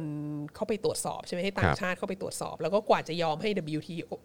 WHO เข้าไปเนี่ย ก็นานมากมาแบบผ่านมาเป็นปีแล้ว แล้วก็เข้าไปก็มีการควบคุมอย่างเข้มข้นมากไม่ให้ ไอ้นั่นดูได้ไอ้นี่ดูไม่ได้อะไรแบบนี้ ใช่เราก็เลย นะครับ ท้ายที่สุดก็เลยก็เลยสรุปไม่ได้ว่า มันว่ามันออกมาจากไหนอะไร เงี้ยทีนี้ทางทางจีนก็เลยก็เลยพยายามบอกว่ามันไม่ได้มาจากจีน มันมาจากอเมริกา อืม ซึ่งก็มันก็น่าสนใจก็มีแต่จีนคนเดียวที่พูดอันนี้อะแต่คนที่คนที่บอกว่ามันน่าจะมาจากอู่ฮั่นเนี่ยก็ทั้ง EU ทั้งออสเตรเลีย ทั้งอเมริกา ทั้งญี่ปุ่นทั้งเลย คือ แบบ คือเอาเป็นว่าแทบจะทั่วโลกแล้วกัน เออแล้วก็ไม่เห็นจะมีใครเขาซื้อเลยไอ้เรื่องแบ เอบ อ ว่ามันมากับมัน ทหาร มากั อเมริกัน ทหารอเมริกัน เพราะ เออ ว่ามันก็มีทหารอื่นๆอื่นๆอื่นๆ ประเทศอื่ ทั่วน ด้ โล วยนี่ กที่ไปแข่งที่หูฮั่นตอนนั้นแล้วก็ แล้วทำไมอยู่เจอจงอเมริกาล่ะ แล้วทำไมถึงมั่นใจว่ามันมาจากอเมริกา แล้วทำไมถึงมั่นใจว่า แล้วทำไมประเทศอื่นที่เขามาแข่งด้วยกับยูตอนนั้นน่ะทำไมมันไม่มีทหารคนไหนที่มันติดโรคอันนี้ไป อะไรเงี้ยคือมันแบบมันแปลกอะ เออ ทำไมยูมั่นใจมากว่าต้องเป็นอเมริกาเอามาตอนนั้นใช่ไหม ครับครับ เอ่อ anyway ก็คืออันนี้ก็เป็นเรื่องที่แบบก็ถกเถียงกันอยู่ แล้วก็แล้วก็ทางฝ่ายการต่างประเทศของจีนก็จะต่อต้านมาก ก็จะไม่พอใจมากคือ มันมีช่วงหนึ่งที่ที่ทรัมป์เรียกไวรัสเอโควิด อู่ สิ ฮั่ บ น เก้าว่าไวรัสหูฮั่นใช่ไหม ใช่ อันนี่ก็ ใช่ จะแบบ ไม่ใช่ มันไม่ได้เกิดจากจีนโน่นนี่นั้นอะไรเงี้ย แล้วมันก็มีไอ้การ์ตูนอันนี้อยู่ใน global times อ่ะขอขอ ขึ้นมา ขอ ใช่ไหม ขอดูอีกทีนะฮะการ์ แล้ว ตูนเมื่ ก็ อกี้ การที่เดี๋ยวต้องเป็นรูปเมื่อกี้นี้ อ่ะ ก่ขออนนะ ขอขอเป็นเป็นทางสถานทูตจีน อ่า ครับอ่าโอเค แล้วการที่สถานทูตจีนเนี่ยประจำประเทศไทยอะ โพสต์อย่างนี้เนอะ โพสต์การ์ตูนอันนี้ แล้วก็แบบไอ้ไอ้ ดูข้อความข้างบน เนื้อ นะ หาข้อ ฮะ ความข้างบนเนี่ยก็ไม่ก็ไม่ make sense น่ะคือเขาบอกว่า เนี่ยถ้าเผื่อว่าดูใน ขอขอขอดูเนื้อหาหน่อยครับปึ๊บโอเค เอ่อถ้าถ้าอย่างในในนิยายหรือในในในนิยายเอ่อสืบสวนสอบสวนเนี่ย อืม เราก็จะรู้เลยว่าเอ่อคนที่แบบพยายามบอกว่าฉันไม่ได้อยู่ในที่เกิดเหตุ ฉันไม่อยู่ในที่เกิดเหตุอะก็คือคนที่กำลังปิดปกปิดความผิดของตัวเอง แล้วก็แบบว่าเนี่ยอเมริกาเนี่ยก็ พยายามโทษคนอื่นใช่ไหม ตอกย้ำอยู่นั่นแหละว่าแบบไวรัสมันมาจากบูฮั่นเนี่ยก็ต้องแปลว่าจริง ๆ แล้วอเมริกา คือคนทำจริงๆน่าจะเป็นอเมริ ทำจ กา ริง ๆ นั่นแหละอะไรเงี้ยแล้วก็แล้วก็มาในในรูปในรูปการ์ตูนก็เชื่อมโยงกับอิรักเงี้ยซึ่งอิรักอะมันใช่คือคือไม่เถียงหรอกว่า คือถามเราเราก็รู้สึกว่าอิรักเนี่ยมันก็เป็นเรื่องบูชิดมากอะไอ ใช่ ไอ WMD weapons of mass destruction อะเข้าไปถึงแล้วก็หาไม่เจออะไรเงี้ย ไม่มี มันเป็นข้ออ้างในการเข้าไป แต่นั้นคือประธานาธิบดีจอร์จดับบิลบูชไหมแล้วมันก็ผ่านมาเยอะมาก แล้วไบเดนเองก็ ไบเดนเองนั่นแหละเป็นคนที่แบบจบไอ้สงครามที่จอร์จบิลบุชสร้างขึ้นเลย ก็เนี่ยก็ล่าสุดก็คือถอนทหารออกจากอัฟกานิ อั ส ฟกา ถาน นิสถานก็เพราะว่าเขาก็ไม่เห็นด้วยกับสิ่งนั้นใช่ไหมแล้วแล้วมันก็เป็นคือมันเป็นคนละเรื่องกันเลยโดยสิ้นเชิงกับเรื่องของโควิดเนี่ย ครับ มัเหมือนแบบ มันเหมือนมันไม่มีหลักฐานอะไรเลยที่จะบอกว่าโควิด -19 มาจากอเมริกา แล้วจีนก็บอกว่าเนี่ยเพราะว่าอเมริกามาชี้ว่ามันมาจากอู่ฮั่นมันมาจากจีนน่ะแสดงว่ามันต้องมาจากอเมริกาแน่ๆเลยอะไรเงี้ยคือมันแบบ ไม่แล้วก็ตรงประโยคตอนท้ายก็ดูแบบโอ้โหดูดูเป็นเหยื่อมากเลยนะครับ เออ บอกว่าเนี่ยให้ stop any manipulation out of politic เอ่อ political motive ใช่ไหม and cooperate with all other countries in the human endeavor to conquer the challenge ก็คือแบบว่าอื ทำไม หยุดแบบไม่ช่วย ว่า กัน ใช่ ต่อสู้กับโรคระบาดนี้อะไรเงี้ยแต่ในขณะเดี ยวกันกู แม่งประโยคประโยคนี้คือเหมือนอะไรรู้ปะเหมือนประโยคเมื่อคืนที่อนุทินพูดในสภาก็ใจป้าบอกว่าพวกเราเนี่ยเป็นสสนะครับเราควรจะสามัคคีกันแบบว่าช่วยกันผ่านวิกฤตนี้ไปให้ได้ แทนที่จะมาแบบเล่นเกมการเมืองกัน ไอ้ โอ้ ไอ้เฮียแม่งเหมือนกันกับประโยคนี้ ใช่ เลย เขาเป็นพี่น้องกันไง ใช่ เขาเป็นแบบ จริง เออ เออนะคะ ครับ ซึ่งแบบตลกคือคือแล้วประเด็นก็คือโอเค แล้ว แบบ นี่คือเฟ Facebook ของสถานทูตจีน อย่างเป็นทางการของสถานทูตจีน ใช่ ในเมืองไทยนะฮะ ใช่ โพสต์อย่างนี้นะฮะโพสต์ข้อความอย่างนี้ และยังโพสต์ภาพแบบนี้ด้วยเนาะ เออ เออ คือแบบ อันนี้สถานทูตจีนหรือโฆษณานาน่วม แต่ว่า หรือ I.O. หรือ I.O. เห รืออะไรเงี้ยคือคือคือการ์ตูนล้ออ่ะมันก็หลาย ๆ ครั้งมันก็ไม่ politically correct เนอะเออก็ไม่ว่าอะไรกันการ์ตูนล้อมันก็เป็นการ์ตูนล้อ ครับ เออมันออกมาในสื่อมันอาจจะไม่เหมาะสมหรืออะไรก็ตามก็ก็ก็วิพากษ์วิจารณ์กันได้ ครับ แต่เราก็รู้สึกว่า โอ้โห อันนี้มันเป็นอำนาจละมุนทอดกรอบมากเลยนะ ที่แบบเอามาโพสต์ไว้ในหน้า Facebook ของสถานทูตจีน ครับผม หนักกว่านั้นคือเมื่อสองวันก่อนค่ะมีอีกรูปหนึ่งค่ะ อ่าอีกรูปหนึ่งครับ ของอันเนี้ยเราก็ไปพบในในเว็บไซต์ของหนังสือพิมพ์ไทยรัฐ อ่า อันนี้คือคือเว็บไซต์ของไทยรัฐนะครับ ใช่ ก็คือมีการเอาไอ้ข่าว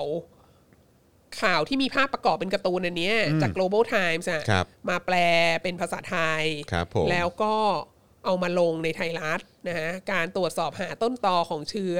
อเออขอขอขอ ขอดูขอดู ซูม ภาพ หน่อยได้ไหม ภาพเว็บ คะ หน่อยฮะอ่าโอเค อ่า การตรวจสอบหาต้นตอแบบติดไวรัสการเมืองเชื่อไม่ได้ อย่าง อย่าง เด็ด เด็ด ขา ขา ด ด อ๋อ แต่เราชอบไทยรัฐมากตรงที่ไทยรัฐเนี่ยก็วงเล็บไว้เลยว่า advertorial คือแปลว่ามีคนมาซื้อนะฮะ ใช่ มี แต่ คนมาซื้อมาซื้อบทความมามาซื้อพื้นที่เพื่อให้ได้ลง ใช่ เนื้อหาเนี้ย ใช่ อันนี้ เออ เนื้อหาเนี่ยเป็นคนที่มีคนจ่ายเงิน มีคนจ่ายเงิน ให้ไทยรัฐเนี่ย อืม เอา เอา มา มา ล ล ง ง เอออา ใช่ ไทยรัฐน่ะจะไม่ได้เอามาลงเองถ้า ถ้าไม่มี เงิ คนซื้อ จ่าย เออ แล้วคำว่า advertorial เนี่ยก็ชัดเจนมาก เป็นการโฆษณา ทั้งในคืออันเนี้ยเราเราคลิกเข้าไปดูในในบทความมันก็ขึ้นว่า advertorial หลังหลังหัวข้อเลยใช่ไหม ครับผม แล้วข้างล่างก็มีคำว่า advertorial อีกนะ คือย้ำนะ ใช่ เออ แล้วถ้าเผื่อว่าแชร์ใน Facebook อ่ะ ครับ เอ่อไอไอไอคอนที่ขึ้นมาที่เป็นรูปเอ่อที่แชร์เนี่ย ครับ ก็จะมีคำว่า advertorial ใหญ่มาก โอ้ เออ ดังนั้นน่ะใครก็ตามที่แชร์ข่าวอันนี้หรือคือถ้าเข้าไปดูใน Facebook เราเราก็จะแชร์เรื่องนี้เหมือนกันว่าแบบ โอ้โห ซื้อ advertorial แล้วก็เอาเอาข่าวนี้มามาโพสต์เลยนะอะไรเงี้ย อ่ะเดี๋ยวเดี๋ยวซูมออกนิดนึงนะเพื่อจะได้เห็นเอ่อตรงขอบข้างล่างว่ามัน เออ เขียนว่า advertorial นะครับ advertorial อ่า นะฮะ โอเคซูมอีกนิดนึงปุ๊บป๊อปออกมา อ่า โอเค นะฮะ ครับนะฮะ ซึ่ง อืม อันเนี้ยเราก็งงมากเลยว่าเขาจะทำอย่างนี้ไปเพื่ออะไร ครับ เพราะว่าพอเราเห็นคำว่า advertorial ใช่ไหม ใครซื้ออะ แล้วหนึ่งเราต้องหาสสงสัยว่าใครเป็นคนจ่ายเงินซื้อใช่ไหม เออ แล้วสองก็คือ คือมันแปลว่า มันแปลว่าข่าวอย่างเงี้ย ไทยรัฐไม่เล่นไง อืม คือถ้ามันเป็นข่าวที่ที่นักข่าวเขาจะเขา สื่อ จะ เขาจะ สื่อเอง อืม สื่อเขาจะนำเสนอเอง ถ้ามันเป็นข่าวที่เขาที่เขาเชื่อว่ามันควรจะนำเสนอหรือมันเป็นประโยชน์หรือคนจะสนใจอ่ะ อืม ก็คุณก็ไม่ต้องไปจ่ายตังค์ให้เขาเอามามามานำเสนออ ม แล้วพอพอคุณซื้อพอคุณไปซื้อ advertorial เงี้ย แล้วเขาก็เอามา เอามาลงให้อะแล้วเขาก็เขียนว่า advertorial ย้ำแล้วย้ำอีกว่านี่เป็น ใหญ่ advertorial ใหญ่ นะ มากเนี่ย ออ มันก็ เราเห็นแล้วเราก็แบบอันอันอันนี้คือต้องการสื่ออะไรเหรออต้องการจะบอกว่าข่าวที่คุณโปรโมทเนี่ย มันไม่ได้รับความช่วยเชื่อถือจากหนังสือพิมพ์ไทยรัฐเหรออ ซึ่งมันเศร้ามากนะ มั คื น อ ก็ดูแบบเอ่อหนังสือพิมพ์ไทยรัฐจำใจต้องลงเพราะโดนซื้อ คืออันเนี้ย โดนโดนซื้อโฆษณา เออคืออันนี้แบบ โดนซื้อแอดเวอ ร์แอดเวอร์เทอรัล คือไทยรัฐนี่ดูเป็นหคืนัอง เรา สือพิมพ์ คือเราจำเป็นต้องลงฮะเพราะเขามาซื้อ ไทยรัฐนี่ก็เป็นหนังสือพิมพ์ที่แบบว่ามาตรฐานระดับโลกมี เออ จริยธรรมสุดยอดมากเลยนะ ที่เขาจะแบบไม่ยอมทำข่าวอะไรแบบนี้อย่างเงี้ยแล้วก็รับเงินมาแล้วก็ คือถ้าเขาจะลงอ่ะ ถ้าเขาต้องลงเขาก็จะย้ำแล้วย้ำอีกว่านี่คือแอดเวอร์เทอรัล ใช่ใช่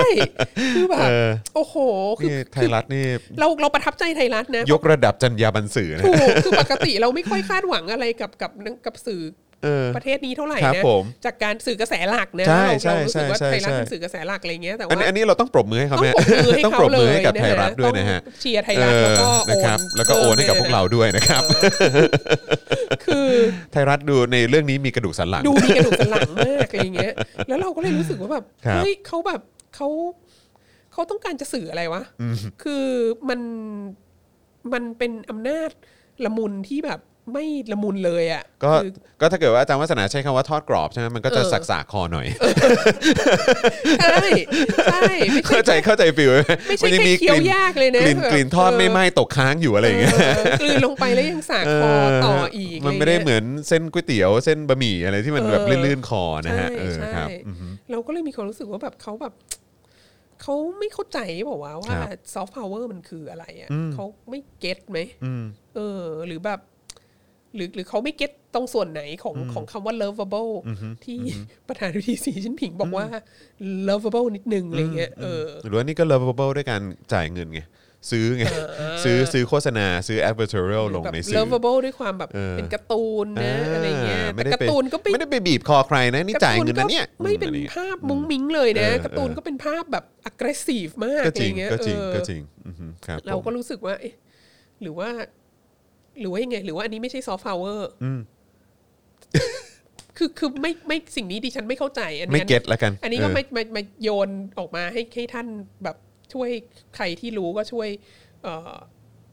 อธิบายหน่อยนะว่าว่ามันเป็นยังไงอะไร ครั เงี้ บ ย ผม เพราะเราไม่รู้สึกว่าสิ่งนี้คือซอฟต์พาวเวอร์เลยอะสิ่งนี้มันเหมือนแบบ มันเหมือนเป็นการสั่งให้เรารับรู้อะ ครับผม เออ รู้ไว้ซะ รู้ไว้ซะว่ามันเป็นอย่างนี้ ซึ่งจริง ๆ แล้วเออทัศนคติก็คล้ายกับที่ที่สมัยที่มีแฮชแท็กเนวีอันนั้นออกมา อ่ะครับ แล้วแบบสถานทูตก็ออกมาสอนนะ อืม ว่าเธออย่าทำอย่างนี้ มา นะ ให้ ต้อง ความรู้ อย่า นะ งนี้นะอะ เอ ไร อ เงี้ย รู้ไหมว่าประเทศเอ่อทั้งสองประเทศมีความสัมพันธ์กันมานานแค่ไหน เออ เออจะมาทำ ทำ อะไรแบบนี้ มั มัน นไม่ ไม่เห เห มาะ มาะ ส ส ม ม อะไรอย่างเงี้ย เออใช่ เออ ซึ่งเรารู้สึก หมือนเป็น ว่าแบบ การสอนมารยาท เออ เออ เออ ชาวเน็ตไทย เออ หรือว่าประชาชนชาวไทยกันนิดนึง ใช่ใช่ เอออัน คือ นี้ก็เหมือนกันนี่เป็นการให้ความรู้ ให้ความรู้ ให้ความรู้ว่าเออนะต้องต้องเรียนรู้นะว่าข้อเที่จริงมันเป็นยังไง ใช่ โดยที่แบบไม่มีหลักฐานอะไรเลยอยู่ในนั้นมีแต่ แต่ การ์ ก็ ตูน แค่อยากจะบล้อก ไรเงี้ย เฉยๆ เอออยากจะบอกซึ่งแบบ เออ แล้วแล้วยังไง ค่ะ แล้วแล้วกูแล้วกูต้องเชื่อเหรอ วะอะไรเงี้ยเออ เออ แต่เรามีความรู้สึกว่าบรรยากาศของแบบสังคมเผด็จการคนะรั ผู้ บ เผด็จการก็จะต้องคิดอย่างเงี้ยก็จะต้อง เออ คิดว่าแบบเออแกก็จะต้องเชื่ออะไรเงี้ยซึ่งจริง ๆ แล้วอ่ะคือคือคือช่วงนี้สอนสอนหนังสือด้วยใช่ไหมสอนเราวิชาที่สอนวิชาหนึ่งเทอมนี้ก็คือจีนหลังสงครามโลกครั้งที่สองอะ ครับ แล้วก็กำลังจะเข้าสู่ยุคของแบบ greatly forward และการปฏิวัติวัฒนธรรมและ อ่า อะไรเงี้ย อ่า อาทิตย์หน้า อ่า เนี่ยสอนเรื่อง อ่า การปฏิวัติวัฒนธรรม แล้วก็ เนเนราทีฟเพราะพักันด้าของการปฏิวัติวัฒนธรรมอ่ะมันจะเป็นอย่างนี้นะ มันจะเป็นการแบบ มั่นใจมากว่าสิ่งที่ตัวเองพูดอะถูกแล้วก็มั่นใจมากว่าคนที่ฟังอะก็จะต้องเชื่ออแล้วเราก็จะไม่มีหลักฐานแล้วก็จะไม่มีเหตุผลไม่มีตรรกะอะไรเลย แต่คือแบบมั่นใจมากว่าสิ่งนี้คือถูกอะไรเงี้ย ซึ่งเรานึกถึงบริบทของการปฏิวัติวัฒนธรรมตอนนั้นเนี่ยมันก็ทำได้ไง เพราะว่ารัฐครอบครองสื่อทั้งหมดไง แล้วก็แบนหนังสือทุกชนิดที่แบบ เป็นหนังสือของต่างชาติ แล้วก็ไม่ไม่อวยเหมาเจ๋อตง ไม่อวยรัฐบาลพรรคคอมมิวนิสต์จีนอะไรเงี้ย ครับ แล้วก็คือคือคือเรดการ์ดเยาวชนคนรุ่นใหม่อะไรของยุคนั้นเนี่ยเขาก็มีข้อมูลที่เขาหาได้แค่นั้นเองไงเพราะว่าที่เหลือมันคือแบบ มันคือปิดกั้นหมดทุกสิ่งอย่างอะ่ะ ดังนั้นก็คือถ้าเผื่อว่าข้อมูลเดียวที่เขามีเป็นข้อมูลที่มาจากรัฐบาลเขาก็ต้องเชื่อไงเพราะว่ามันก็เลือกหาทางเชื่ออื่นไม่ได้อะไร ครับ เงี้ย ครับ เออ แต่ว่าจะใช้จะใช้ทัศนคติเดียวกันกับยุคนี้มันไม่ได้แล้วไงมันแบบตอนนี้ก็ โคยิ่งยิ่งมาใช้ในประเทศไทยอ่ะที่แบบว่าอินเทอร์เน็ตไม่ได้ถูกควบคุมมาก ครับ เท่าในประเทศจีนเนี่ย ครับ มันก็ยิ่งแบบอาการหนักเข้าไปใหญ่อย่างเงี้ย มัน คื ดู อแบ ต บ ลกเนาะ เออมัน เออ แบบซื้อแอดเวอร์เทเรียลในไทยรัฐแล้วก็มีคำว่าแอดเวอร์เทเรียลใหญ่มากเงี้ยแล้วแล้วยังไงเหรอแล้วคนไทย คนไทยจะไม่รู้ว่าแอดเวอร์เทเรียลแปลว่าอะไรเหรออะไรเงี้ยคือท่านที่แบบไม่รู้ว่ามันคืออะไรอ่ะท่านก็ก็ก็ก็ไป Google ดูนิดนึงนะอะไรเงี้ยก็จะแบบ เออ แล้วเราเราคิดว่าอันเนี้ยมันเป็นปัญหาเรื่องอำนาจละมุนทอดกรอบเนี่ย ครับ มันมันมาจากทัศนคติของการโฆษณาชวนเชื่อที่ยังอยู่ในยุคสงครามเย็นนะที่ไม่ทันกับยุคอินเทอร์เน็ตนะฮะเราก็เลยแบบ เราก็เลยยังคงใช้ใช้ทัศนคติแบบสั่งสอนนะฮะ ก็ยังคงทำกันอยู่เนาะ เออ นะครับเอ่ออะไรนะครับ พอเป็นคนที่ชินกับการใช้อำนาจแบบแข็งมานานๆ เขาก็ปรับตัวไม่ทัน ก็เหมือนกับเวลานายกเราพยายามจะถ่ายรูปตอนอ่านหนังสือหรือ work from home มั้งคะ โลกมันเปลี่ยนเร็ว คนที่ยังคิดแบบเก่าบางทีก็คงตามไม่ทัน ใช่ก็เลยอันเนี้ยมันเลยเป็นเรื่องที่สำหรับผมอะมันมันน่าแปลกใจไงอย่างที่ถามอาจารย์วัฒนาไปตอนต้นว่าเฮ้ยจริง ๆ ผมว่าบุคลากร หรือว่าคนคนที่ทำงานในรัฐบาลจีนเนี่ยหรือว่าในในเอ่อในพาร์ทของการเป็นข้าราชการจีนเนี่ยเออคือแบบก็น่าจะเป็นคนที่จบการศึกษาจากต่างประเทศ หรือเออเป็นคนที่มีความรู้ความสามารถอะว่างั้นดีกว่านะครับ แต่แบบว่าเออแบบเรื่องเรื่องแบบนี้คือ ไม่อืมคือเขาคิดกันไม่ถึงหรือว่ามันเป็นมันเป็นเพียงเพราะว่าข้างบนสั่งมา แล้วพอมันเป็นสไตล์แบบเนี้ยมันก็เลยแบบ มันก็เลยเละเทะแล้วก็พังไงเออ ใช่ นะครับอือฮึ แล้วก็ อ่า มีคุณทาบูล่าราซา ครับผมเอ้ยเดี๋ยว เออ เดี๋ยวถามถามอาจารย์วัฒนาให้ให้ปิดพัดลมไหม เออ ผมกำลังคิดว่าอาจารย์วัฒนากำลังแพ้ฝุ่นหรือเปล่า เออเออเออเออ ใช่ไหมเออนะครับฝากอาจารย์แบงค์ปิดหน่อย นี่ไงผมบอก แล้ว คือเรา เนี่ มี ย เรามีผมเช็ดเท้า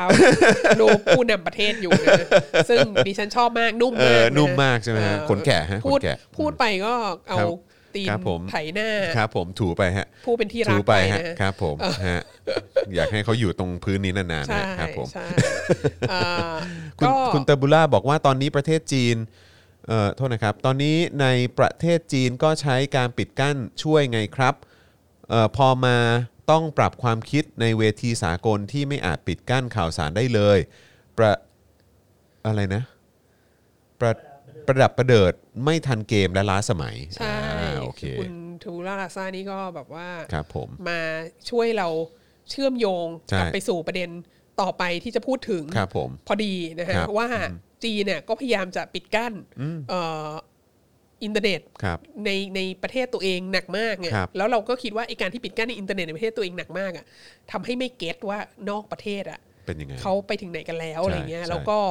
เอ่อเขาเรียกอะไรเจ้าหน้าที่ทางการจีนหรือนักการทูตหรืออะไรต่าง ๆ ที่เคยชินกับนาราทีที่ใช้ภายในประเทศ แล้วเหมือนคนภายในประเทศจะเชื่อเนี่ย ครับ ก็เลยก็เลยเอานาราทีฟแบบเดียวกันมาใช้นอกประเทศแล้วมันเลยประดักประเดิด แล้วมันก็เลยตามคนอื่นไม่ทันนะฮะเราก็จะเข้าสู่เอ่อส่วนที่สองที่เป็นเรื่องของเออการจัดระเบียบวงการบันเทิงของจีน โอ้โห ที่เพิ่งออกมาไม่นานมานี้ อันนี้ นะฮะ แซบอันนี้แซบ ซึ่งโอ้โหแซบมาก แซ่บมาก นะคะ แซ่บมาก ช่วยกัน อ่าแต่ระหว่างนี้เติม ตะโกน เติมพลังเข้ามาก่อน หน่อย ฮะ นะคะ นะฮะเมื่อกี้เราพูดถึงซอฟต์พาวเวอร์ไปนะครับ ซอฟ ส่วนต์พาวเวอร์ทอดกรอบ ใช่ส่วนตอนนี้เท้าอาจารย์วัสนาก็เป็นซอฟต์ทาวเวอร์นะฮะ ใช่ มี มีหน้าของบุคคล มีผมเช็ดเท้า ที่น่าเคารพนะฮะ เออ อ อยู่ นะฮะแล้วก็เราก็ได้นี่ไป ขยี้ไปมา ขยี้ไปมา ระหว่างที่รอคุณผู้ชมเติมพลังให้กับ ใช่ พวกเราด้วย ใช่ นะครับ ค่ะ มันอยู่ในอะไรนะฮะมันอยู่ในค่ายมาทั้งชีวิตจะคิดอะไรได้พี่จอนเอออ๋อโอเคครับผ หายถึ ม งว่าผู้นำประเทศเรา เออกั้น เออ ของ Facebook ยังใช้ไม่ได้เลย อ๋อครับผม อารมณ์เหมือนเจ้าหน้าที่ชอบโดนแหก อ๋อครับผม ล่าสุดไงครับที่ห้ามเด็กต่ำกว่า 18 ปีเล่นเกมทำให้นักกีฬาอีสปอร์ตเอ่อของลีกเนี่ยเอ่อตกงานกันเพียบเลย อ๋อ ใช่ก็ก็พวกเอ่อเกมเมอร์เก่งๆ ก็จะจะเป็นเด็กอายุน้อยๆ ทั้งนั้นแหละครับอืม ใช่ ครับผม และเนี่ยล่าก็คืออีกอันล่าสุดที่เพิ่งประกาศออกมาแล้ว ครั เป็ บ นเรื่องใหญ่มากที่บอกว่านโยบายที่เขาเรียกชิงหลัง อืม ชิงหลังเนี่ยเอ่อแปลว่าสะอาดสดใส ใช้คำว่าเหมือนเป็นการจัดระเบียบวงการบันเทิงได้ไหม ใช่ เออ ใช่ ใช่ไหมฮะ คือ เราใช้ มัน คำนี้เนาะอืม มันน่าสนใจ เพราะว่าเราก็เข้าไปดูว่าเอ๊ะคำว่าชิงหลังเนี่ยมันใช้ในในรูปแบบไหนบ้างอะไรเงี้ยคือแบบภาษาอังกฤษมันก็แปลว่า clean ครับ หรือ cleanliness หรืออะไรเงี้ย อืม แล้วก็แต่ว่าไปดูว่าอย่างเช่นในรูปบทรูปแบบประโยคอะคือเขาใช้กันยังไงบ้าง ก็อย่างเช่นว่า ท้องฟ้าวันเพนไม่มีเมฆช่างชิงหลางเหรือเกิน ก็คือฟ้าใสสว่าง อ่าอ๋อ สวยงาม หรือ ผุดผ่องอะไรอย่างเงี้ย ใช่ หรือแบบ หรือเสียงเพลงที่ใสเหมือนระฆังแก้วอะไรเงี้ย อ๋ออ่าฮะ ก็จะแบบว่าก็จะก็จะเรียกว่าเสียงเพลงเนี่ยชิงหลางมากดนตรีเนี่ยไพเราะ Clean ใสคลีนอะไรเงี้ย Clean ซึ่งเราก็คิดว่าเออก็เป็นคำที่เหมาะสมกับการใช้กับวงการบันเทิง เพราะว่ามีพระจันทร์มีดาวมีอะไรอย่างงี้ใช่ไหมแล้วก็เสียงเพลงมีอะไรเงี้ยคือแบบคือความงามที่มัน สดใสบริสุทธิ์แล้วไม่มีความชั่วร้ายเจือปนอยู่อะไรเงี้ยเอ่อเขาก็ออกมาตรการมาหลายอย่างมากนะฮะเอ่อที่เกี่ยวกับทั้งตัวตัวนักแสดงเอง แล้วก็เกี่ยวกับแฟนคลับด้วย ครับ เอ่อที่ที่ควบคุมค่อนข้างจะเข้มข้นเนี่ยรู้สึกว่าจะเกี่ยวเนื่องกับแฟนคลับนะฮะอย่างเช่นเอ่อ แฟนดอมทั้งหลายเนอะ ใช่คือไม่ไม่ส่งเสริมพพยายามไม่ส่งเสริมให้เยาวชนเนี่ยไปเสียเงินกับเอ่อกับการเป็นแฟนคลับของของดารามากเกินไป ครับ เอ่อสินค้าที่จะขายก็ต้องแบบราคาไม่แพงเกินไป แล้วก็เป็นสินค้าที่สมเหตุสมผล แล้วก็ถ้าเยาวชนอายุต่ำกว่า 18 ก็อาจจะแบบห้ามห้ามเอาเงินไปซื้ออะไรมากเกินไป อืม มีการกำหนด ระบุว่าซื้อได้เท่าไหร่ ครับ แล้วก็เอ่ออย่างถ้าโหลดเพลงของนักร้องที่ชอบ หรือโหลดมิวสิกวิดีโอ YouTube อะไรต่างๆเนี่ยที่มันโหลดแล้วมันต้องเสียเงินเนี่ย ก็อนุญาตให้โหลดได้แค่หนึ่งครั้งต่ออเขาคือเราก็นึกออกว่าถ้าเป็นแฟนแล้วรักมากกว่าจะแบบว่าฉันโหลดทุกวันเธอจะได้ได้เงินฉันทุกวันอย่างเงี้ย ครับ เอ ผม อออันเนี้ยห้ามโหลดมากกว่าหนึ่งครั้งต่อหนึ่งเขา ว้าว เอออซึ่งก็ทำไมวะมันเดือดร้อนใครวะ แปลกจัง มันไม่ใช่เงินมึงนะเนี่ย หรือว่ายังไง เออ อ อ ยากให้ประชาชนพอเพียงเลยฮะ ไม่คือแบบ กลัวจะมาเมากระ เออ มังแล้วก็อะไรนะ แล้วก็ห้ามห้ามจัดกิจกรรมแบบ meet and greet ที่มันไม่ที่ที่มันแสดงออกก้าวร้าว หรือมันไม่เรียบร้อย เออ ไม่ เพราะ ถู ว่า กต้องตามขนบอะไรเงี้ย ที่มันไม่เหมาะสม เออที่มันไม่เหมาะสม ห้ามมีการรบกันระหว่างแฟนดอมต่างๆอะไรเงี้ย ห้ามตีกันด้วย ห้ามตีกันด้วย ห้ามทะเลาะกัน เออ ฮะ ห้ามแฟนด้อมต่างๆ ห้ามเห็นต่างกัน ห้ามเห็นต่างกัน ห้า โอ้ มทะเลาะกันอะไรเงี้ย เออ ซึ่งเราก็รู้สึกว่าเออสนุกดีว่ะเขาคงเขาคงเห็นแบบเขาคงเห็นเคสไบรท์อ่ะไบรท์เนวี่อ่ะที่ อ่า แบบว่า อ่า โอ้โห แฟนด้อมตีกันแล้วแบบแล้วเรื่องใหญ่มากเลย นำพามาสู่ เออ เรื่องนี้ อันนี้ก็ห้ามห้ามแฟนด้อมตีกันนะฮะแล้วก็แล้วก็ก็ก็มีหลายข้อแต่ว่าส่วนใหญ่อาจจะเกี่ยวเนื่องกับว่าเอ่อ เหมือนออกมาปกป้องแฟนคลับ แบบว่าไม่อยากให้ไม่อยากให้เหมือนเยาวชนถูกมอมเมาแบบว่าไปลุ่มหลงกับอะไรพวกนี้มากเกินไป เดี๋ยวเด็กถูกหลอกเอาเงิน เดี๋ยวเด็กถูกส่งเสริมให้มีพฤติกรรมก้าวร้าวอะไรเงี้ยดังนั้นแบบ อันนี้ต้องออกมาเพื่อเพื่อปกป้องเยาวชน อืมต้องควบคุมอ่ะ เออ มันจำเป็น แล้ว ต้อง ก็ ควบคุม แล้วก็ แล้วก็พร้อม ๆ กับที่มีไอ้มาตรการอันนี้ออกมาเนี่ย ก็มีปรากฏการแบนเอ่อดารา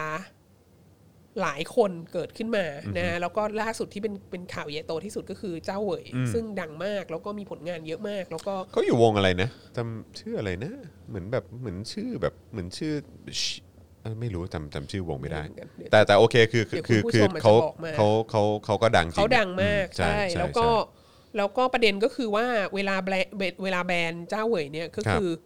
หายไปหมดเลยจากอินเทอร์เน็ต คือถ้าคุณอยู่ในประเทศจีน แล้วคุณตื่นเช้าขึ้นมา แล้วคุณเล่นอินเทอร์เน็ตอ่ะเอ่อ reference ทุกอย่างที่เกี่ยวกับเจ้าเหวยอ่ะ ครับ ก็จะหายไปหมดเลย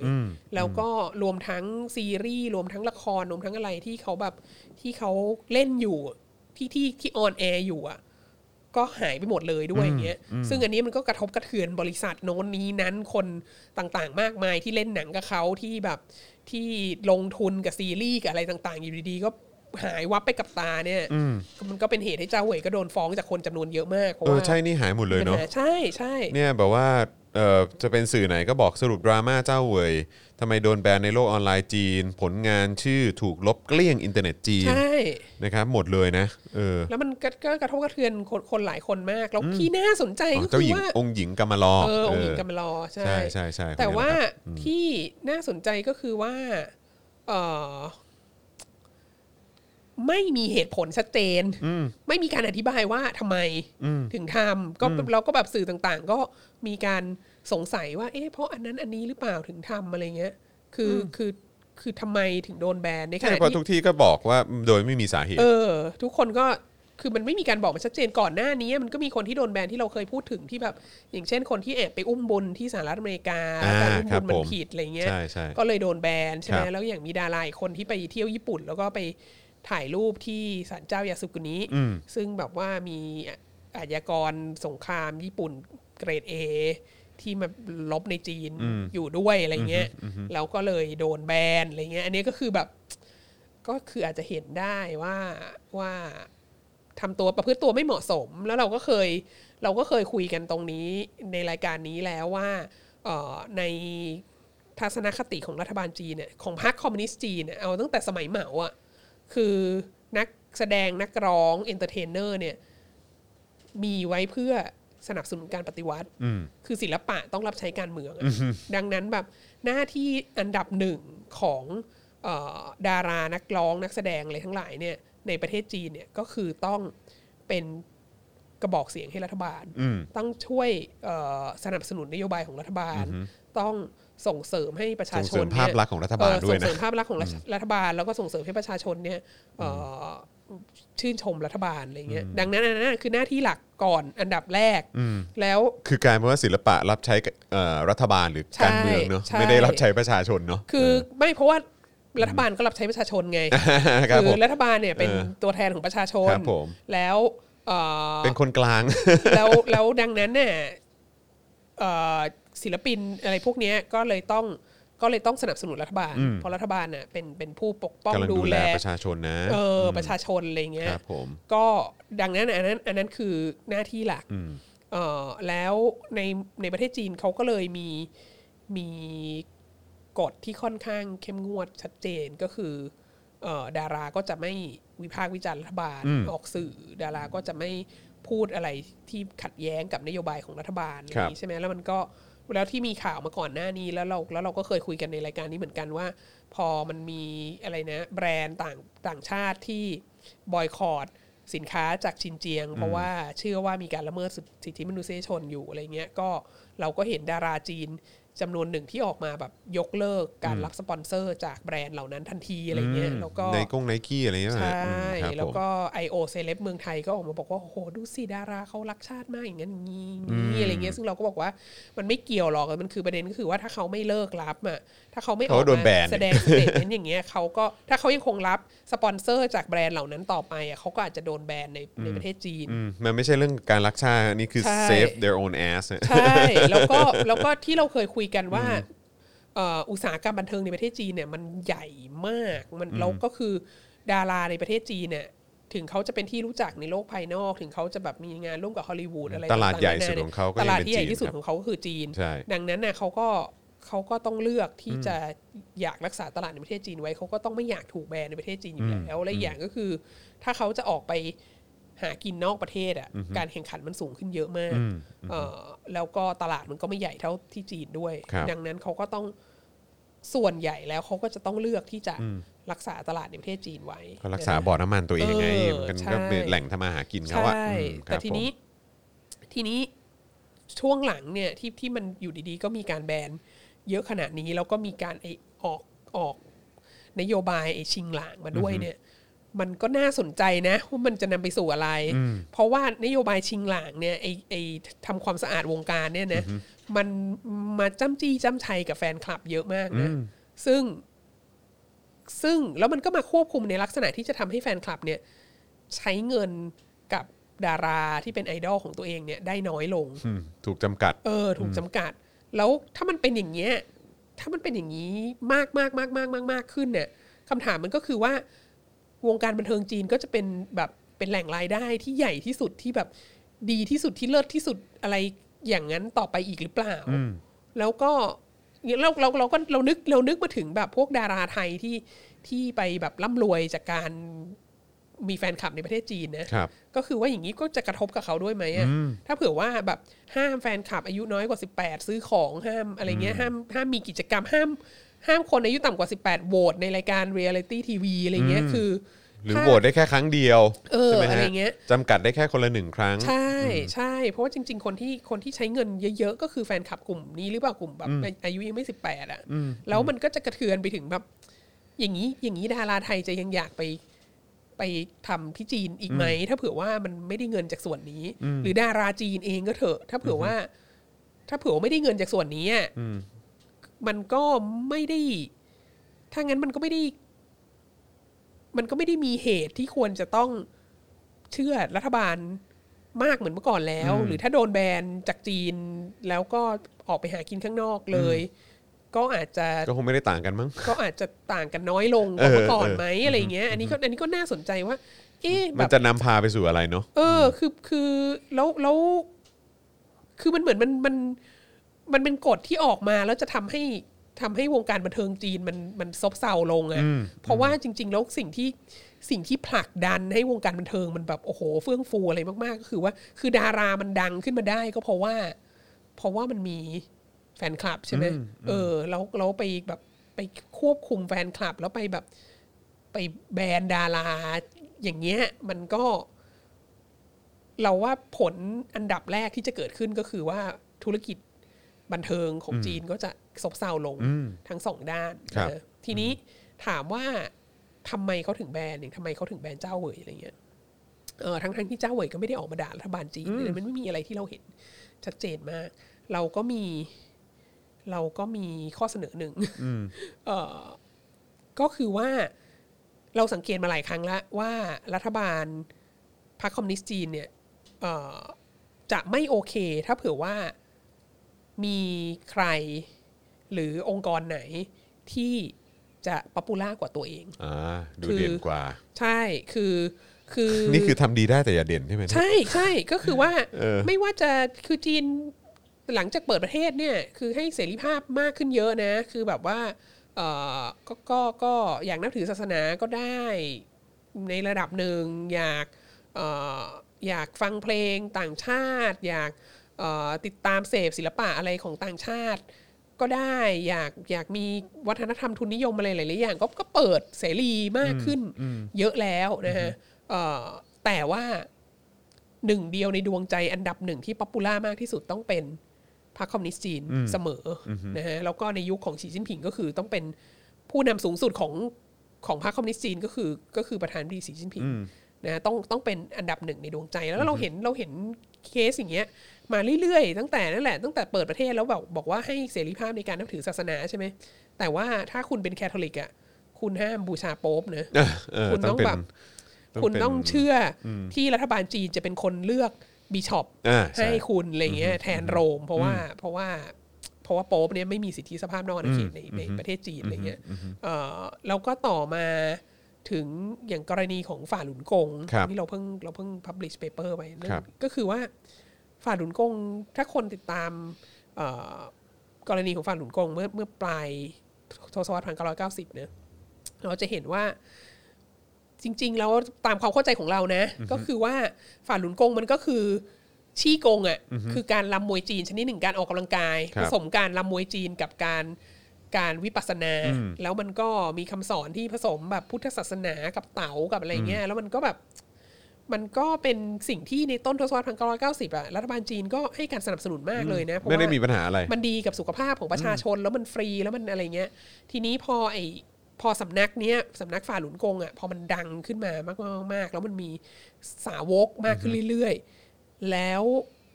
มากขึ้นถึงระดับหนึ่งที่เจ้าสำนักบอกว่าโอเค ต่อไปจะไม่เก็บค่าเรียนละให้เรียนฟรี เพราะว่าแบบรวยพอแล้วอะไรเงี้ย ทีนี้ยิ่งหนักเลยเพราะว่าพอให้เรียนฟรี ไม่มีรายได้ก็ไม่ต้องเสียภาษี ถ้าไม่ต้องเสียภาษีก็เข้าไปตรวจสอบไม่ได้ว่าดำเนินการยังไงโน่นนี่นั้นเราก็จะไม่ยอมเข้าไปอยู่ในแบบว่าสมาพบสมาพันธ์ชี้โกงแห่งประเทศจีนโน่นนี่นั้นนะคือไม่ต้องการให้ใครมา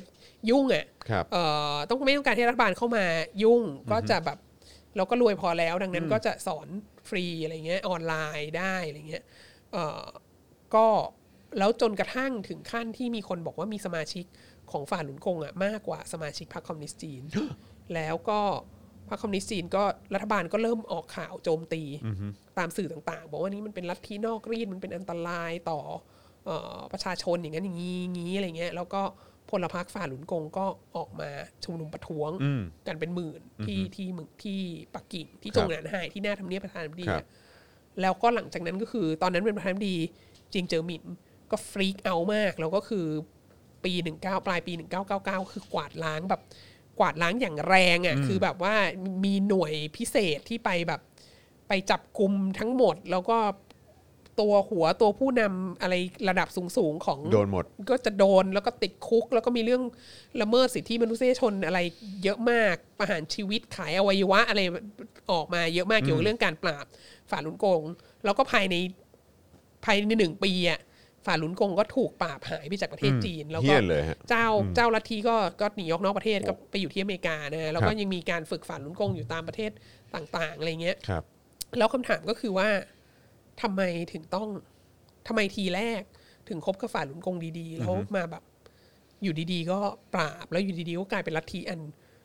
อันตรายเป็นลัทธิอุบาทอะไรเงี้ยทั้งๆที่ต้นทศวรรษพันเก้าร้อยเก้าสิบอ่ะเจ้าลัทธิฝ่ายหลุนกงได้รางวัลจากพรรคคอมมิวนิสต์นะ เออ ใน เออเออ ฐานะส่งเสริมสุขภาพประชาช เอน อเออเออเออ เบสิคลี่โดนปราบเพราะว่ามึงมีสมาชิกมากเกินไปเอออแล้วก็ในทำนองเดียวกันเนี่ยเราคิดว่า คือดูเป็น threat เหรอ ใช่ ในทำนองเดียวกันเนี่ยเราคิดว่าเอ่อจากกรณี เราว่าเขาต้องเห็นในกรณีไบรท์เนวีเนี่ยเมื่อปีที่แล้วอะ สะท้อนมาถึงเจ้าเหวย คือเราว่าเขาต้องเห็นว่าพวกดาราพวกเนี้ยว งการบันเทิงอะนะ มีแฟนด้อมที่แบบ เออ มา จริง คือมา เออจริงจริง มี แล้ว แบบ แล้วเยอะด้วยทั่วโลก ฟอ ยั โล งมี เยอะมาก ทั้งในประเทศและต่างประเทศใช่ไหมต่างประเทศคุมไม่ได้ก็ไม่ว่าอะไร แต่ว่าในประเทศเนี่ยคนฟอลโล่เยอะมาก แล้วเคสเจ้าเหวยเนี่ยเราคิดว่าเป็นการทดลองที่เห็นได้ชัดมากนะ คือเขาก็ต้องคิดว่าเนี่ยแบรนด์ตอนนี้ยังมีเสียงมีคนถามมีคนอะไรเยอะขนาดนี้อะถ้าเผื่อว่าไม่รีบแบนอะถ้าปล่อยไปอีกสองปีอะแล้วมาแบนอะมันอาจจะเกิดจลาจลได้นะ อาจจะสายเกินไป ใช่ แล้วมันไม่ได้มีเจ้าเหวยคนเดียวที่ดังไง มันก็มีดาราคนโน้นคนนี้เยอะแยะมากมายที่ดัง แล้วก็มีแฟนดอมที่มันขยาย ใหญ่มาก ใหญ่โตมาก แล้วคุณดูแบบ เมื่อวานไปม็อบที่อโศกนะ ก็มีคนพูดถึงแบบรำลึกถึงหนึ่งปี หรือสองปีหรืออะไรของแบบแฮมทาโร่อะ อ่าค เอ รับผม ออ ม คือแบบ คือเด็กรุ่นใหม่อ่ะ มันเรานึกออกไหมคือเราเรา มันเราไม่สามารถมองว่าเด็กอายุสิบสี่สิบห้าสิบหกเนี่ย มันมันเป็นเด็กแล้วมันก็ไม่ทำอะไรหรอก มันก็เล่นมาเก็บไปวันๆอะไรอย่างเงี้ยไม่ได้แล้ว คิดคิดแบบนั้นไม่ได้ เมื่แล้วอควารั น บ ก็มี ใช่ มีผู้ปราศัยคนหนึ่งที่มาบอกว่าแบบไปสัมภาษณ์ขบวนการ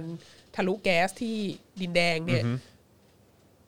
กว่าห้าสิบเปอร์เซ็นต์อายุยังไม่ถึงสิบแปดอ่ะเอออ ก็คือคือกลุ่มเนี้ยเป็นกลุ่มที่มีพลังมากนะแล้วก็แล้วก็ได้รับอิทธิพลจากเน็ตไอดอลมากด้วยกลุ่มนี้นะฮะแล้วคือไปถึงกลุ่มคนกลุ่มอายุเนี้ยวัยรุ่นเนี่ย แล้วก็เราก็นึกออกว่ารัฐบาลจีนก็อาจจะห่วงกังวลว่า ถ้าปล่อยให้มันรวมตัวกันเป็นแฟนดอมได้เยอะมาก มันจะ แล้วก็ปล่อยให้ คุมยาก กิจ กิจกรรมเป็นต่อไปเรื่อยๆ เนี่ย ถ้าถึงเวลาแล้วจะมาจะมาควบคุมเนี่ย ก็อาจจะเกิดการจลาจลขึ้นมา แล้วแล้วเมื่อถึงตอนนั้น ถ้าเผื่อว่ามันจำเป็นที่รัฐบาลจะต้องใช้ความรุนแรงไปปราบเด็กหรืออะไรเงี้ยมันก็จะดูไม่ดีหนักเข้าไปใหญ่ ดังนั้นตัดไฟแต่ต้นลมตั้งแต่ตอนนี้ อย่าไม่ควรอนุญาตให้เยาวชนเนี่ยเอ่อได้ไปรักใครมากกว่าพรรคคอมมิวนิสต์จีน โอ้ ในด้วยความรุนแรงขนาดนั้นเนี่ย โอ้ตาย เพราะว่าคือไม่มีใครรู้ดีกว่าคอมมิวนิสต์จีนหรอกว่าพลังของวัยรุ่นเนี่ยมันขนาดไหน นี่มันทรงแบบพวกคลั่งรักนะฮะแบบว่าทำไมไม่รักฉัน ใช่ ต้องรักฉันคนเดียว ใช่ เออ เพราะคว่ารับผ ถ้าม เชิดชู อนุญา นั่ ต นสิ ถ้าอนุญาตให้ไปรักคนอื่นเนี่ย มันก็ เดี๋ยวแบ่งใจไปให้คนอื่น ใช่ จนแบบไม่เหลือให้ฉัน ใช่แล้วมันก็มีมันก็มีจริง ๆ ก็มีเสียงสะท้อนมาจากทั้งภายในประเทศจีนเอง แล้วก็ข้างนอกประเทศนะ analyst ทั้งคนจีนและชาวต่างชาติก็มีการคอมเมนต์มาว่าสไตล์ของฉีจิ้นผิงเนี่ยไม่เหมือนกับหูจินเทาไม่เหมือนกับ เลย ไม่เหมือนกับเจียงเจ๋อหมินไม่เหมือนกับเติ้งเสี่ยวผิงด้วยซ้ำฉีจิ้นผิงเนี่ยมีการพยายามสถาปนาลัทธิบูชาตัวบุคคลของตัวเอง กลับมาอีกครั้ง เอออคือคือภาพของสีจิ้นผิงเนี่ยพยายามจะพยายามจะสร้างภาพของตัวเองให้ให้อยู่ในระดับใกล้เคียงกับเหมาอะไรเงี้ยเออซึ่งเรื่องเนี้ยมีคนที่พูดมาตั้งแต่ตอนที่มีการเปลี่ยนรัฐธรรมนูญ ให้สีจิ้นผิงสามารถเป็นประธานาธิบดีไปได้ตลอดชีวิตเงี้ย ครับ ว่าสิ่งนี้คือการทำให้สีจิ้นผิงขึ้นไม่เท่ากับเหมาหรือเปล่า ซึ่งเราก็ยังสงสัยนะว่าจริงหรือเปล่ามันไม่ make sense หรอกคือเอ่อผู้นำจีนควรจะ ค ควรจะคิดได้แล้วว่าลัทธิบูชาตัวบุคคลเป็นสิ่งที่อันตรายนะ ไม่เราเราอันนี้อันนี้อันนี้ถามถามความเห็นของอาจารย์วัฒนาคือมันเป็นไปได้จริงไหมเพราะว่าคือเหมือนตอนนั้นเราคุยกันแล้วอาจารย์วัฒนาก็บอกว่าเออคือคือมันเป็นการเปิดโอกาสให้ เออ เอ่อประเอ่อให้สีจิ้นผิงเนี่ยสามารถอยู่ในตำแหน่งไป ใช่ จนตายได้อะ ใช่ แต่คือ ใช่ เขาจะทำหรือเปล่าเนี่ย เออ เออหรือว่าเขาจะทำได้หรือเปล่าเนี่ยมันก็มันก็มีประเด็นในเรื่องของพรรคคอมมิวนิสต์ ใช่ เองด้วยเหมือนกันใช่ไหมครับ ใช่ แต่ว่าก็ ใช่ คือแบบ ลดในส่วนในมุมของอาจารย์วัฒนาคิดว่าเท่าที่เห็นการแบบโอเคแบบแบรนด์เจ้าเวยเอ่อเขาเรียกว่าทำให้วงการบันเทิง มันเขาเรียกจัดระเบียบวงการบันเทิง เออ ใช่ไหมฮะ เออ แล้วก็ควบคุมเรื่องของแฟนคลับอะไรต่างๆ ให้ ค่ะ ให้ให้ให้ควบคุมได้อะไรแบบเนี้ย เออ ทั้งคือคือคิดว่ามันมีความเป็นไปได้ไหมว่า คือเขาเองก็คงจะอยู่ ยาวแหละหรือว่าหรือว่ามันก็ดูมีทรงๆว่าเออเดี๋ยวก็คงจะต้องมีการเปลี่ยนใหม่อยู่ดีอ่ะ เรามองสิ่งที่เกิดขึ้นเนี่ยว่ามันเป็นความ desperate นะมันเป็นความจวนตัว มันเป็นความ จนตรอก ตรอก ใช่มันเป็นความจนตรอกที่ที่ไปต่อไปลำบาก เพราะว่าสิ่งที่เห็นชัดเจนที่สุดเนี่ยที่ที่เป็นความแตกต่างของยุค หูชินเทากับยุคสีจิ้นผิงเนี่ยคือหูชินเทาเนี่ยเป็นยุคที่เศรษฐกิจเติบโตมาก ครับ คือทุกคนรวยมากแล้วก็รวยขึ้นเรื่อยๆ แล้วก็เติบโตปีละสองดิจิตอะเกินสิบเปอร์เซ็นต์เกือบตลอดทั้งทั้งยุคของ ยุคสมัยเขายุ ยุคสมัยเขานะแล้วก็พอทุกคนรวยอะพอเศรษฐกิจดีอะทุกคนรวยทุกคนก็จะไม่บ่นไงเอ่อเอาจริง ๆ เราเชื่อว่าแบบ เราเชื่อว่ากระแสต่อต้านเผด็จการน่ะมันจะเกิดเมื่อมีปัญหา ปากท้อง ทางเศรษฐกิจปากท้องเท่านั้นแหละ แล้วก็ดาลงดาราอะไรทั้งหลายอ่ะถ้าเผื่อว่ารวยใช่ไหมแล้วก็มีแฟนคลับเยอะแล้วก็หากินได้แล้วก็รวยได้ต่อไปเรื่อยๆอ่ะมันก็ไม่มีเหตุผลอะไรที่จะต้องมาด่ารัฐบาลไงมันก็ไม่มีเหตุผลอะไรที่จะต้องตั้งคำถามต่อต้านเรียกร้องอะไรจากรัฐบาลรัฐบาล ฉันก็ บอก กิน ให้ ดีอยู่ดีอ่ะ ใช่ รัฐบาลบอกให้สนับสนุน รัฐบาลก็สนับสนุน ก็ทำไมจะไม่สนับสนุนนะชีวิตดีอ่ะทีนี้ อย่างที่เราบอกมานานแล้วว่าสีชิ้นผิงอ่ะขึ้นมาเป็นประธานาธิบดีอ่ะพร้อมกับวิกฤต ก็คือแนวโน้มการการเติบโตน้อยลงของ อ่า เศรษฐกิ ครั จ บ จีน ครับ แล้วสิ่งนี้อ่ะก็จะเขาพยายามจะพลิกวิกฤตด้วยการมีไอ้นโยบาย BRI แถบนโยบายหนึ่งแถบหนึ่งเส้นทางใช่ไหม ครับ เอ่อเพื่อที่จะดึงเอาทรัพยากรแรงงานตลาดอะไรต่างๆ จากนอกประเทศจีนเนี่ยมาสนับสนุนการขยายตัวของเศรษฐกิจจีนต่อไป เพื่อให้เพื่อพลิกเทรนด์ของการเอ่อเติบโตน้อยลงของเศรษฐกิจจีน แล้วเขาก็พยายามจะทำอย่างนี้นะนั่นคือไอเดียแต่ว่าพอมาปลายทศวรรษ 2010อ่ะมันก็ยังไม่สามารถทำได้สำเร็จ เพราะว่ามันเอ่อประสบปัญหา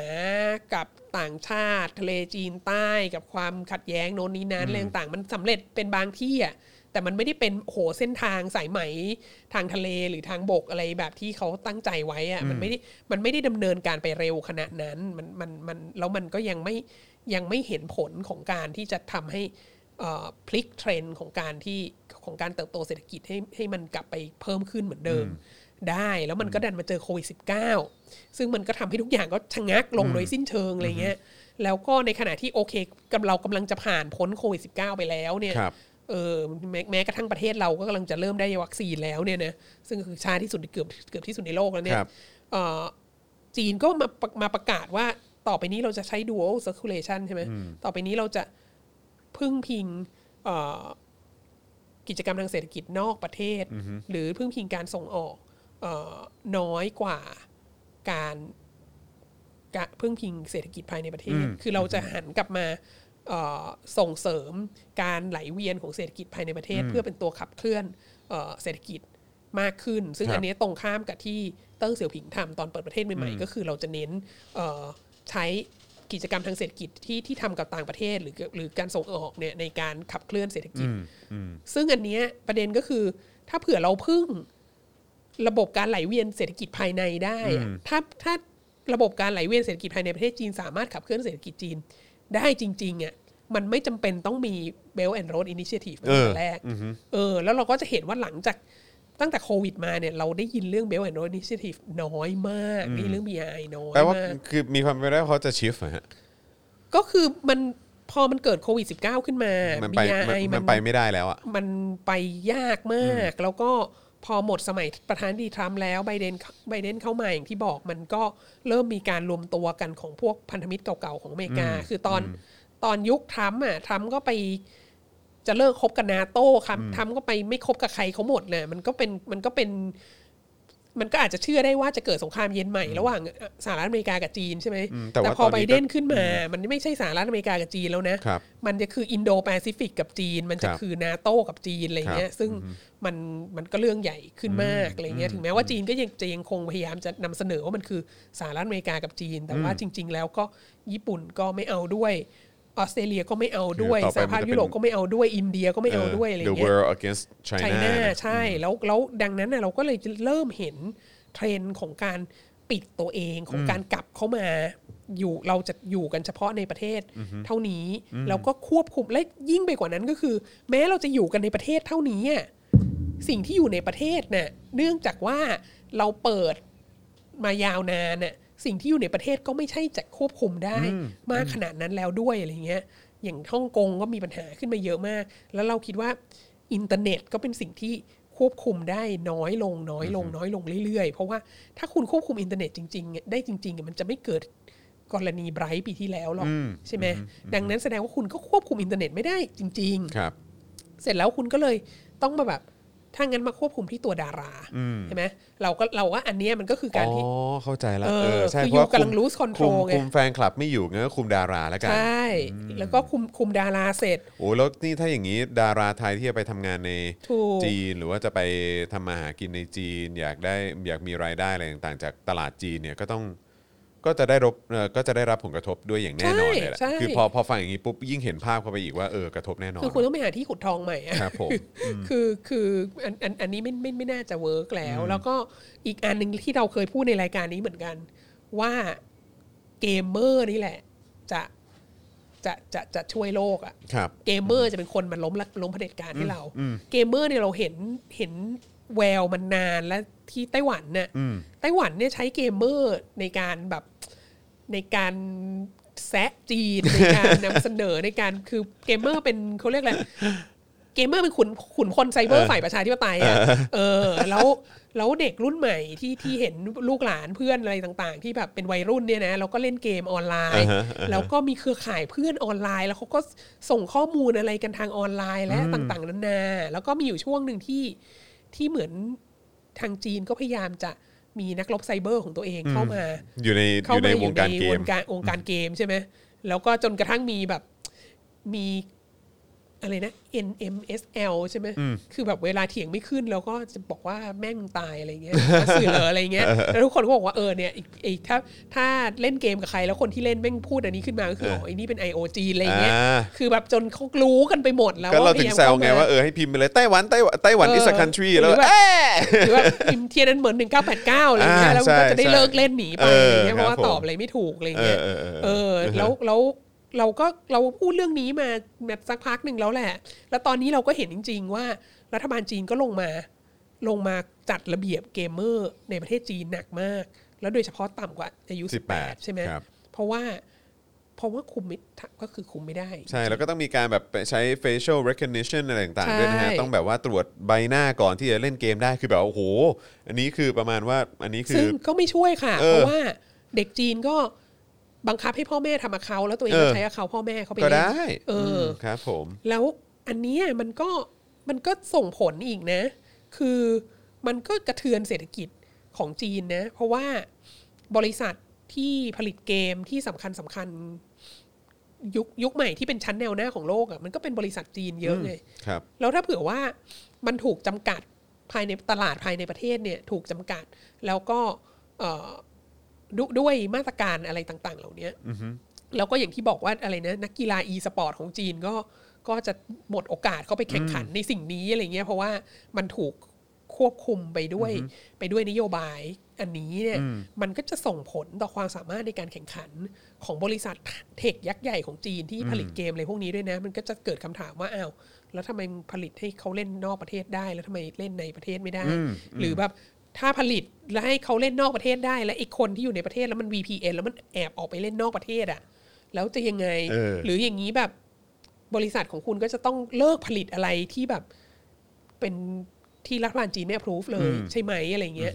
แล้วก็คุณก็ต้องเลิกหวังที่จะขายให้คนที่อายุต่ำกว่า 18 ซึ่งคือลูกค้าใหญ่ที่สุดปะคือคน อย่างที่คุณจรบอกว่าเกมเมอร์ที่เก่งๆของโลกส่วนใหญ่ อายุ ก็ น้ คือ อย อา เด็ ยุ ก น้อ เด็ ย ก ก็ ทั้ง เป็ นั้น นคือคือคือใช้คำว่าเด็กอ่ะจะส มันเป็น เกียตอ่ะ มันเป็น ออ กีฬาของวัย Just kids วัยรุ่นเนี่ยเนาะ อืมครับผม คือแบบว่าวัยรุ่นตอนต้นด้วยซ้ำ ใช่ใช่ เออ ดังนั้นการที่บอกว่าแบบ ห้ามเด็กอายุต่ำกว่า 18 เล่นเกิน อาทิตย์ละกี่ชั่วโมงกี่ชั่วโมงเนี่ยโอ้โห หนักฮะ หนัก หนัก กระเทือนหนักมาก หนักครับ ซึ่งเราคิดว่าส่วนหนึ่งอ่ะเราเราถึงคิดว่านี่ก็เป็นนโยบายที่จนตรอกมากของของรัฐบาลที่มีความรู้สึกว่า ต้องเอาเอาความมั่นคงมาก่อนเศรษฐกิจเนี่ย อืม แล้วมันก็ไปในทิศทางเดียวกันกับที่ออกมาประกาศ เมื่อเมื่อเมื่อเมื่อไม่กี่วันมานี้เหมือนกัน ที่บอกว่าต่อไปนี้เราจะเน้นความเท่าเทียมกันเป็นหลัก แล้วเราจะให้คนรวยอ่ะ ช่วยคนจน เพราะว่ารัฐบาลไม่มีตังค์เบสิคลี เพราะว่าไม่ไม่ เพราะว่ารัฐบาลคือจริง ๆ แล้วอะถ้าเราอยากให้ถ้ามันเป็นแบบ ถ้ามันเป็นแบบเติ้งเสี่ยวผิงนะ อืม สิ่งที่เติ้งเสี่ยวผิงบอกก็คือว่าเศรษฐกิจจะเติบโตเติบโตเติบ ครั โต บ เติบโต มันก็จะมีบางคนที่รวยก่อนคนอื่น อืม แต่ว่าเศรษฐกิจมันจะเติบโตไปเรื่อยๆ จนกระทั่ง จนกระทั่งทุกคนรวยหมด อืม แล้วเราก็เห็นสิ่งนั้นเกิดขึ้นก็คือเออคนก็รวยมากขึ้นเรื่อยๆ ตั้งแต่ยุคเติ้งเสี่ยวผิงมาจนถึงเจียงเสี่อหมินมาจนถึงหูชินเทา ก็คุณภาพชีวิตของคนก็ดีขึ้นเรื่อยๆๆๆจนมาถึงต้นสมัยสมัยเจียงเสี่อหมินเอ้ยสมัยฉีจิ้นผิง เออเออเออครับ ฉีจิ้นผิงบอกว่า ตอนนี้เรากำจัดความยากจน ไปได้แล้ว ขั้นรุนแรงไปได้หมดแล้ว ประเทศจีนไม่มีใครยากจนอย่างรุนแรงแล้ว โอเค ดีเลิศทีนี้เราก็จะรอต่อไปว่า แล้วแล้วไงต่อแล้วแล้วแล้วคนเหล่านั้นจากจากที่ยากจนธรรมดาไม่ยากจนรุนแรงก็จะขึ้นมาเป็นคนชั้นกลางก็จะขึ้นทุกคนก็จะรวยขึ้นเรื่อยๆใช่ไหม อืม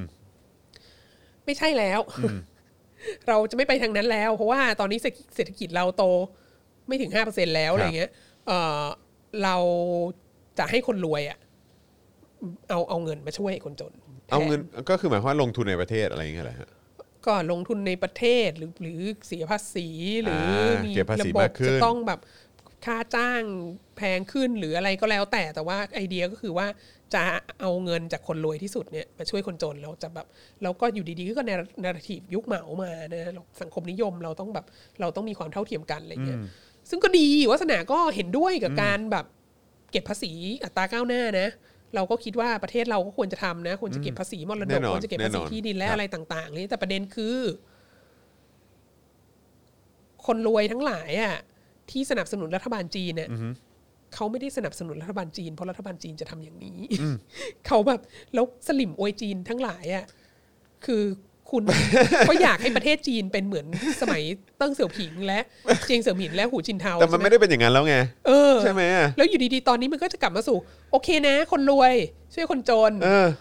มัน คือบางทีมันมองย้อนกลับมาในประเทศนี้เหมื อนกัน จนแบบว่ามันปฏิเสธไม่ได้จริงๆนะเนี่ยเออ เพราะคงเป็นพี่น้องกันจริงๆอ่ะ เออ ก๊อปมาทุกอย่างเลยอ่ะ คืออันนี้อันอันนี้ไม่รู้จะถือว่าเป็นการฟันธงหรือเปล่า เออ หรือว่าถามความเห็นอาจารย์วัฒนา คืออันนี้ this is the แบบ era of แบบ declining ของของ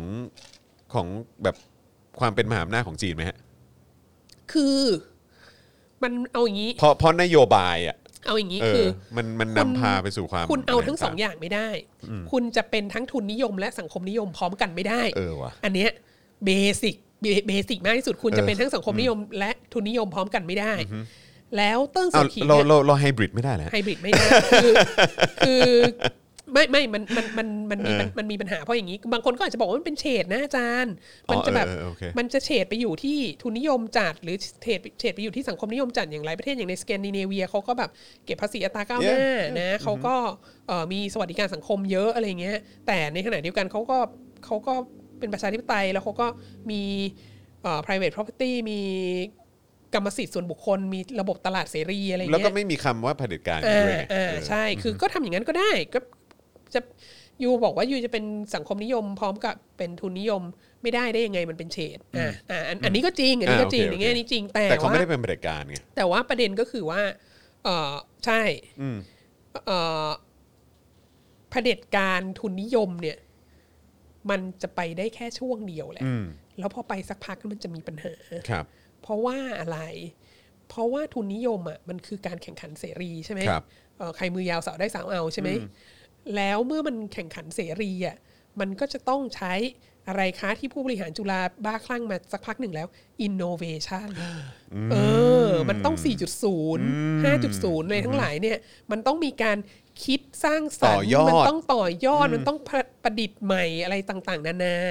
ซึ่งคนเราจะคิดสร้างสรรค์ได้อะ ืมคือมันต้องมีคนแข่งไง มันต้องคิดนอกกรอบ อืม ไง ใช่ เออ แล้วดังนั้นเนี่ยคือช่วงแรกอะเผด็จการน่ะมันมันจะเป็นทุนนิยมได้ ในในช่วงแรก แต่ว่าพอไปเรื่อยๆอะพอมันทุนนิยมมันเติบโต พอมันมีบริษัทใหญ่ที่มันจะไปแข่งขันกันได้ในระดับโลกอะแจ็คหมานี่เป็นตัวอย่างที่ดีที่สุดเลย พอมีแจ็คหมาเกิดขึ้นมาเนี่ยโอ้โหอาลีบาบามันสุดยอดมาก มันแบบว่าแข่งตีตลาดโน้นนี่นั่นอะไรเงี้ยอีแจ็คหมาก็ด่ารัฐบาลจีนไง ใช่ แล้วเป็นไงล่ะ ตอนนี้ ใช่ตอนนี้ก็ ก็โดนเก็บไปแล้ว ก็โดนก็โดนเก็บไปแล้ว เก็บไปเข้ากรุนะฮะ เออ เออคือ เออ คือคือไม่ได้ตายไม่ได้อะไรนะฮะ ใช่ เออแต่ว่า ใช่ ก็คือโดนเก็บให้สงบปากสงบ เอ คำหน่อย อ แต่ว่าคือมันจะเป็นอย่างนี้ไง แล้วก็แบบ อย่างอย่างอุตสาหกรรมบันเทิงอะไรต่างๆอะ อ่าฮะ ถ้าคุณจะเริ่มมีแบบดารามีนักร้องอะไรที่มันที่มันจะแบบโอ้โหโดนใจเอ่อแฟนคลับต่างชาติเยอะมากอะไรเงี้ยอย่างพวกแบบวงเคป๊อปอะไรเงี้ยเราก็เห็นเขาก็แบบไปพูดในสหประชาชาติไปพูดเรื่องสิทธิมนุษยชนส่งอะไรเงี้ยคือหมายถึงว่า ถ้าเขาจะถ้าเขาจะขายดีได้มาก ๆ แล้วคนทั่วโลกอยากจะซื้อของเขาอะ่ะเขาก็ต้องมีความคิดอะไรที่มันออกนอกกรอบของเผด็จการอะแล้วก็เกมเมอร์ที่เก่ง ๆ มาก ๆ อะไรเงี้ยมันก็ต้องมันก็ต้องคือถ้าเผื่อว่าคุณจะเป็นเผด็จการแล้วคุณจะบังคับ ให้คนแบบคิดเฉพาะในกรอบที่คุณจะให้เขาคิด แล้วคุณจะปิดกั้นข้อมูลข่าวสารของเขาอะถ้าเขาไม่ได้ข้อมูลข่าวสารที่มันแบบเต็มที่อะเขาก็ไม่สามารถที่จะแบบ พัฒนาตัวเองได้อีก ตัวเองที่จะแข่งขันกับคนอื่นได้อะ ในระดับโลก เอ เน อ อะ ดังนั้นน่ะคือทุนนิยมมันจะเป็นเผด็จการได้ ใน ใน ระดับ ระดับหนึ่ง แต่ว่าพอมันพัฒนามาถึงระดับหนึ่งแล้วอะไอไอความสิ่งที่ขับเคลื่อนทุนนิยมให้ไปสู่ขั้นต่อไปได้อะมันจะต้องมีเสรีภาพ อย่างน้อยเสรีภาพในการเข้าถึงข้อมูลข่าวสารเสรีภาพในการแสดงออกอะไรพวกเนี้ยซึ่งสิ่งเนี้ยกำลังเกิดขึ้นกับจีนก็คือว่าทุนนิยมมันเติบโตมาจนถึงขั้นที่รัฐบาลเริ่มมีความรู้สึกไม่มั่นคงแล้ว เพราะว่ามันคนมันเริ่ม คนมันเริ่มออกไปเห็นอะไรในโลกกว้าง แล้วก็อินเทอร์เน็ต และอะไรเนี่ยมันทำให้ควบคุมข้อมูลข่าวสารได้ลำบากมาก แล้วถ้าควบคุมข้อมูลข่าวสารมากเกินไป มันก็ทำให้ความสามารถในการแข่งขันของของตลาดทุนของตัวเองมันมันต่ำลงด้วยอย่างเงี้ยมันก็เลยนี่แหละ แล้วตอนนี้ตอนนี้ก็เลยถึงยุคที่ มัน ก็คืต้อ อง ยุ เลื ค อก มันมันคือยุคที่อาจารย์วัฒนากำลังกล่าวถึงเนี่ยแหละเออ เออ ก็คือยุคที่แบบว่าเออมัน ยุคที่ มัน ต้อง ตรงตรงปลายว่าเออแบบมันเป็นมันเป็น ใช่ เผด็จการทุนนิยมเออเขาเรียกว่าเออเป็นเผด็จการแบบทุนนิยม ใช่ ได้สักระยะหนึ่ง ใช่ ในระดับหนึ่ง แต่ ใช่ ว่าเราอาจจะกำลังมองกันอยู่ว่าที่เราคุยกันอยู่เนี่ยอาจจะเป็นช่วงปลาย แล้วต้องตอนเนี้ยต้องต้องจัดลำดับความสำคัญต้อง prioritize ต้องถามว่าเศรษฐกิจมาก่อน หรือความมั่นคงมาก่อน แล้วเรามีความรู้สึกว่าสีสีจิ้นผิงเนี่ยในช่วงสองสามปีที่ผ่านมา ความ เนี่ มั่ ย นคงต้องมาก่อน เอาความมั่นคงมาก่อน แล้วเมื่อไหร่ก็ตามที่คุณเอาความมั่นคงมาก่อนเนี่ยเศรษฐกิจจะเริ่มดิ่งลงเหว ก็ดูอย่างประเทศไทยครับ เอ อใช่ เอะอะทุกอย่างก็ความมั่นคง ความมั่นคงมาก่อนนี่แหละ ใช่ความมั่นคงข ถ้า อง เผื่อ ชาติความสงบสุขเรียบร้อย ถูกเพราะว่าท้ายที่สุดแล้วความมั่นคงมันไม่ใช่ความมั่นคงของชาติไง ว้ามั มันเป็นความมั่นคงของผู้ปกครองไง ครับผม ดังนั้นแบบถ้าเอาความมั่นคงของผู้ปกครองเอาความมั่นคงของคนกลุ่มเดียวที่อยู่ข้างบนสุดมาก่อนเนี่ย เศรษฐกิจมันก็จะลงเหวไปจากนั้น ดังนั้นอันเนี้ยก็เป็นสัญญาณที่น่าเป็นห่วงมากนะแล้วก็มามามามาจบสุดท้ายที่ข่าวล่าสุดที่บอกว่านอกจากจะจัดระเบียบวงการบันเทิง จัดระเบียบแฟนดอม จัดระเบียบดาราซูเปอร์สตาร์แล้ว ก็จะมาจัดระเบียบเกมเมอร์ จัดระเบียบการเล่นเกมออนไลน์ ล่าสุดจะมาจัดระเบียบกระเทยด้วย อันเนี้ยคือแบบว่าที่แบบห้ามมี effeminate boy อยู่ในอินเทอร์เน็ต ซึ่ง เป็นตั ซึ่งแปลว่า ย่ อะไรฮะที่ดี ก็คือ effeminate boy ก็คือเอ่อเด็กผู้ชายผู้ชายที่มีท่าทางเหมือนผู้หญิง อ่า เออ ครับผม เพราะว่ามันดูไม่ดี ซึ่งอันเนี้ยเราอันนี้ก็มีกระแสมาช่วงหนึ่งแล้วนะ มันก็มีมีกระแสอยู่ในทวิตเตอร์ที่เห็นเป็นข่าวมาที่ก็มีคนพูดบ่อยว่าเอ่อกระแสชาตินิยมใหม่ของจีนในอินเทอร์เน็ตเนี่ยพวก I.O. จีนเนี่ยมันจะมันจะโฮโมโฟบิก อืม แล้วมันจะเกลียดเฟมินิสต์แล้วแล้วอันนี้เราก็ได้ยินคนพูดมาปริมาณหนึ่งนะ แล้วก็แต่ว่าข่าวที่มันเริ่มเป็นข่าวที่เห็นชัดเจนขึ้นมาก็คือว่ามีการบังคับลบ Account ทวิตเตอร์ของผู้นำของเฟมินิสต์แอคทิวิสต์บางคน อ่า ใน จำได้ จี จำ น ได้ ใช่ไหจำมได้ เราเคยพูดกัน จำได้ ในรายการนี้ ครับ อะไรเงี้ย ครับอือฮึ แล้วก็มันก็น่าสนใจมากว่าแบบคือ คือชาตินิยมแบบพรรคคอมมิวนิสต์จีนเนี่ยท้ายที่สุดแล้วมันมีความมันมีความผู้ชายมากอะ่ะเออ แล้วมันมีแล้วอันเนี้ยจริงๆอะเราจะบอกให้ทุกอย่างมันก็กลับไปสู่ของจื้อและการบูชาบรรพชนเนี่ย ครับ คือมันก็ระบบครอบครัวจีนเนี่ยคือท้ายที่สุดแล้วมันก็มันก็มีปัญหากับการที่คนจะไม่มีลูก หรือคนจะไม่แต่งงานอะไรเงี้ย แล้วก็ยิ่งจะเข้าสู่อะไรนะ สังคมผู้สูงอายุ แล้วก็เลิกไอ้นนโยบายลูกคนเดียวไปแล้ว แล้วล่าสุดก็ออกมาแบบ จะส่งเสริมให้คนมีลูกสามคนอะไรเงี้ย คือเพราะว่าไม่ไหวแล้วเราจะเข้าสู่สังคมผู้สูงอายุอย่างรวดเร็วเกินไปแล้วเราจะแฮนด์ลไม่ได้อะไรเงี้ย ดังนั้นทุกคนต้องมีลูกสามคน ดังนั้นเนี่ยก็เป็นภัยต่อความมั่นคงของชาติมากเลย ถ้าเผื่อว่ามีกระเทยอยู่เต็มอินเทอร์เน็ตไปหมดอะไรเงี้ย เดี๋ยวแบบนะอันนี้ก็มีก็เป็นความคิดแบบแบบชายจีนโบราณด้วยนะที่คิดว่าถ้าลูกชายตัวเองดู เดี๋ยวมีพฤติกรรมเลียนแบบ ดู นะ YouTube แล้วแบบเห็นกระเทยแล้วก็จะไปเป็นกระเทยอะไร เอ เงี้ย ออ่ าฮะ คือดิฉันเห็นประยุทธ์อยู่ในอินเทอร์เน็ตทุกวัน ดิฉันยังไม่เคยอยากเป็นประยุทธ์เลย ใช่เห็นใน เออ ทีวีและทุกสื่อ เออ และทุกอย่างเลยครับเออ ใช่ ยังไม่เห็นอยากเป็นเล ไม่ ย เห็นจะอยากเป็นประยุทธ์เลย เอ นะ อ แล้วก็ทำไมถึงจะคิดว่าแบบว่าเด็กเห็นกระเทยอยู่ในทีวีแล้วจะอื้อหือแล้วคืออันนี้มันเป็นอันนี้มันแสดงทัศนคติอีกอีกอันล่าสุดเนี่ยนะการแบนกระเทยเนี่ยมันแสดงทัศนคติที่ล้าหลัง สุดสุดสุดสุดสุดสุดนะคือถ้าไปขุดประธานเหมามาจาก มอสโซเลียมนะเออยุคเนี้ยศตวรรษที่ 21 เนี่ยเราต้องบอกว่ากระเทยเนี่ย แบบแบกฟ้าไว้อีกครึ่งหนึ่งอะอีกอีกครึ่งที่ครึ่งหนึ่งที่ผู้หญิงแบกไว้อะอีกครึ่งหนึ่งกระเทยแบกไว้อะคือแบบว่า LGBT นี่คือแบบเป็นเป็นเขาเรียกอะไรเป็นศูนย์หน้าของการขับเคลื่อนน่ะเมื่อวานไปม็อบนี่แบบโอ้โห ใช่ผมยังคิดอยู่เลยว่าจริงๆแล้วเอ่อเขาเรียกว่าอะไรนะ ชาวเอ่อ LGBTQ ทั้งหลายเนี่ยจริง ๆ คือ the next evolution ของ mankind นะ จริง ๆ ผม ใช่ มองว่าอย่างนั้นนะ เพราะว่าคือแบบ เฮ้ย คือจริง ๆ แล้ว คือเป็นวิวัฒนาการอีกขั้นไปเพราะว่าคือจริง ๆ แล้วแบบชาว LGBTQ นี่คือแบบเป็นคนที่มีความสามารถแล้วก็ ดู เก่งมากๆ ผู้ อะไรอย่าง นำข เงี้ย บวนการน่ะมีกี่คนน่ะอยู่ในนั้นน่ะ ใช่ เออ ใช่ใช่ซึ่งก็เลยแค่รู้สึกว่าเออแบบจริง ๆ อันนี้คือเป็นตัวชี้วัดอีกอย่างว่าเขาคือ the next แบบ evolution ของ human race นะ จ แล้วมั ริ น งๆอะ แล้วมันน่าสนใจที่ เออ ที่เอ่อเรื่องของสิทธิความเท่าเท่าเทียมทางเพศเนี่ยมันเป็นองค์ประกอบสำคัญมากของ movement ของเด็กรุ่นนี้อะเนี่ยที่เรียกรุ่นรุ่นเนี้ยคณะรัษฎร 2563 เนี่ยมันเราคิดว่าส่วนหนึ่งที่มันแตกต่างจากกระบวนการนักศึกษา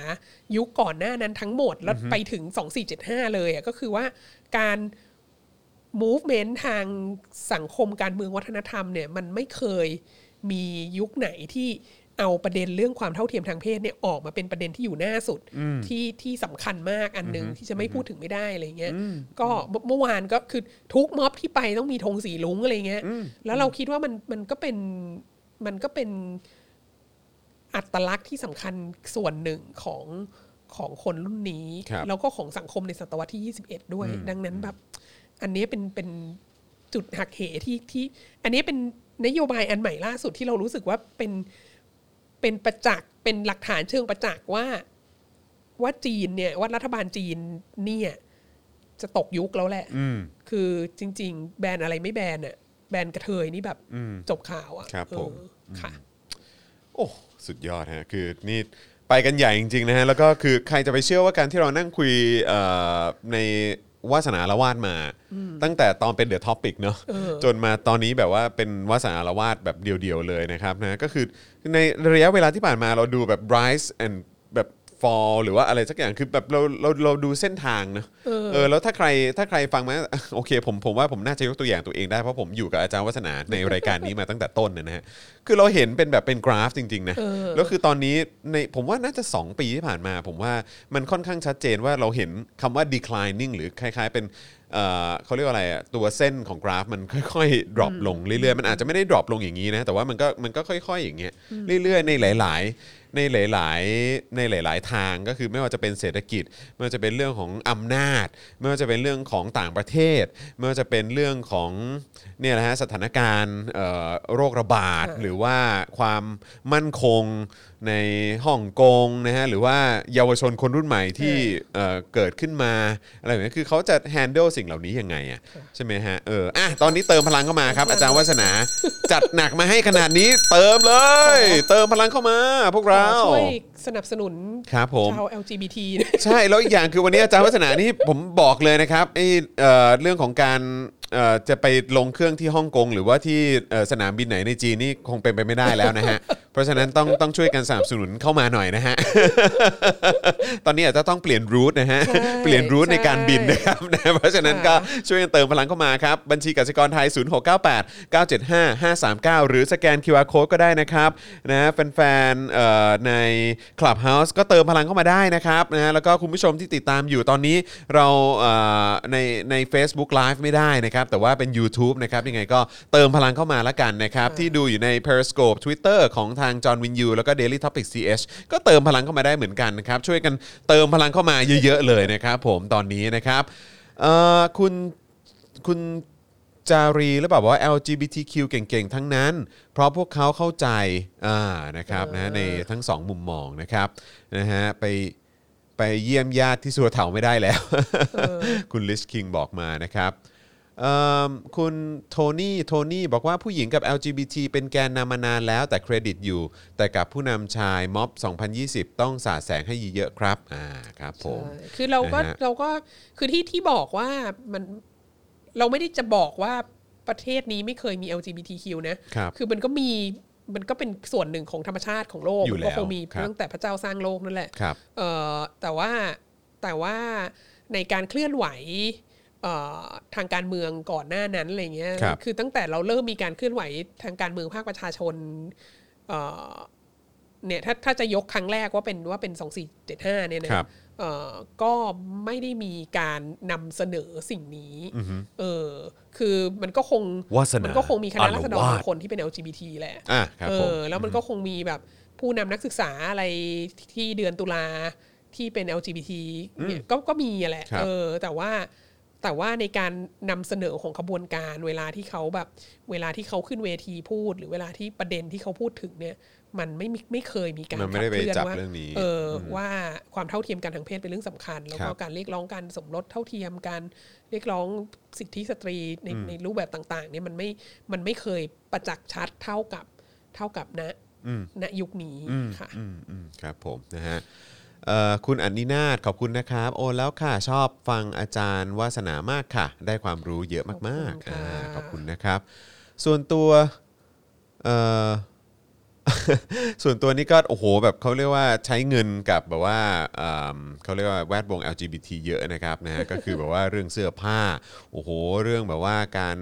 เอ่อช้อปปิ้งอะไรต่างๆนี่นี่คุณ PK บอกมานะครับ ใช่ แล้วก็อัธยาศัยดีน่ารักทุกคนเลยนะครับ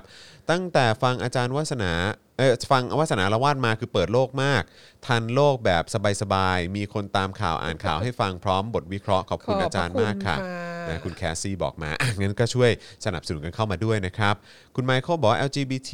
ก็คือคนเนี่ยแหละครับนะฮะ เออ เออ แล้วก็ เออครับผมใช่ใช่ใช่นะครับ ใช่ ก็คือทุก ค่ะ คนก็ก็เป็นคนเหมือนกันแหละครับ ถ้าคณะราษฎรทำปฏิวัติ คุณเป็ดบอกมานะครับ คุณสรันพงศ์บอกว่าสวัสดีครับอาจารย์เพิ่งเข้ามาเมื่อเช้าติดงานเดี๋ยวตามฟังนะค ข รับ อบคุณค่ะ นะฮะเอิ่มคุณมีมี่หรือเปล่าฮะบอกว่าแทรกแซงสถาบันครอบครัว ผมถือว่าเรื่องใหญ่นะครับเออ เออ เอาไอ้เรื่องการมีลูกเหรอครับ อ๋อ ใช่ไหม โอ้ยมันก็มี เรื่อง แต่ การมีลูกใช่ไหม มันก็แทรกแซงมาตั้งแต่ให้มีนโยบายลูกคนเดียวไหม อ่า อะ ใช่ใช่ใช่ เออ นะครับ แล้วก็กลายมาเป็นนโยบายลูกสามคนอะไรเงี้ย แต่น่าสนใจคือจริงๆวันก่อนเออรู้งี้คืออาจารย์วัฒนาน่าจะมานั่งด้วย กับอาจารย์วินัยไง เออ วันก่อนอาจารย์วินัยก็พูดถึงนโยบายนี้เหมือนกันกับการที่แบบว่าเออแบบรัฐเข้ามาเข้ามาเป็นพันธมิตรกับทางสถาบันครอบครัว ในการดูแลเรื่องนี้อะไรเงี้ยเออแล้วแบบคุณจะเอาแบบไหน ไม่เพราะว่าหนักกว่านั้นน่ะก็คือไอ้การที่ตอนเนี้ยส่งเสริมให้มีลูกสามคนใช่ไหม ครับ แล้วก็ส่งเสริมค่านิยมของจื้อด้วยนะครับ ยังไง ของ วันเนี้ย จีนเนี่ยก็คือค่านิยมของจื้อคือแปลว่าอะไรความกตัญญู อ่าใช่ ความกตัญญูเพราะว่าอะไร แต่จริง ๆ มันก็หายไปพักหนึ่งปะเรื่องของเจือ คือหายไปช่วงเหมา อ่าใช่ แต่ว่าไอ้รัฐบาลที่เข้าสู่ความทุนนิยมเผด็จการเนี่ย ก็หยิบ คื เอามาใช้ ขงจื้อมากแล้วยิ่ง อ่า เข้าสู่ โอเค สังคมผู้สูงอายุเนี่ย ครับ ต้องยิ่งขงจื้อหนักเข้าไปใหญ่เลย เพราะว่า เพราะว่ารัฐบาลไม่ไม่ ดู มี ไม่ สวัสดิการ ไหวไง ผู้สูงอายุไง เออ ช่วยลูกหลานช่วยกันเลี้ยงผู้สูงอายุเอง ครับ ด้วย ผม อะไรเงี้ยเอออแล้วก็ตัวเองตัวเองถ้าอยากจะมีคนเลี้ยงอ่ะก็มีลูกออกมาสักสามคน เพราะว่า อ่า เพราะว่าไม่งั้นเดี๋ยวพอตัวเองแก่เนี่ยก็จะลำบากนะเพราะที่ผ่านมาที่แบบเป็นลูกคนเดียวกันหมดอ่ะหนึ่งคนต้องเลี้ยง ทั้งพ่อ พ่ ทั้ อง แม่ แม่ ปู่ย่าตายายหนึ่งคนเลี้ยงหกคนเนี่ย แบกรับหมดเลย ใช่ อืมครับผม ก็ก็ดังนั้นเนี่ย เออ น่าสนใจไม่รู้อาจารย์วินัยว่าไงนะต้องต้องตามไปดู เพราะว่า เอ่อตามดูได้เลยครับ เพราะ ว่า คือคือถ้าบอกว่ารัฐเนี่ยมาเป็นพันธมิตร ไม่ กับ เพราะว่าคือ สถาบันครอบครัว คือคือคืออาจารย์วินัยเสนอเอยเอ่อเล่าให้ฟังว่ามันมีแบบว่าโอเค ก็เป็นแบบประมาณว่าถ้าถ้าเป็นถ้าเป็นเอ่อมันก็จะมีแบบเป็นว่ารัฐกับสถาบันครอบครัวเป็นพันธมิตรกันเออในการแบบว่าเออทำให้สังคมมันโอเคอะไรเงี้ย เออ แล้วมันก็จะ เออ มีแบบในลักษณะที่ว่าอะไรนะเอ่ออะไรนะเป็นเป็น เป็นตัวอีกอีกแบบคือผมจำมันมี 3 แบบ แต่ว่าอีกอันหนึ่งที่ที่เป็นแนวคิดอีกแบบหนึ่งก็คือว่าเป็น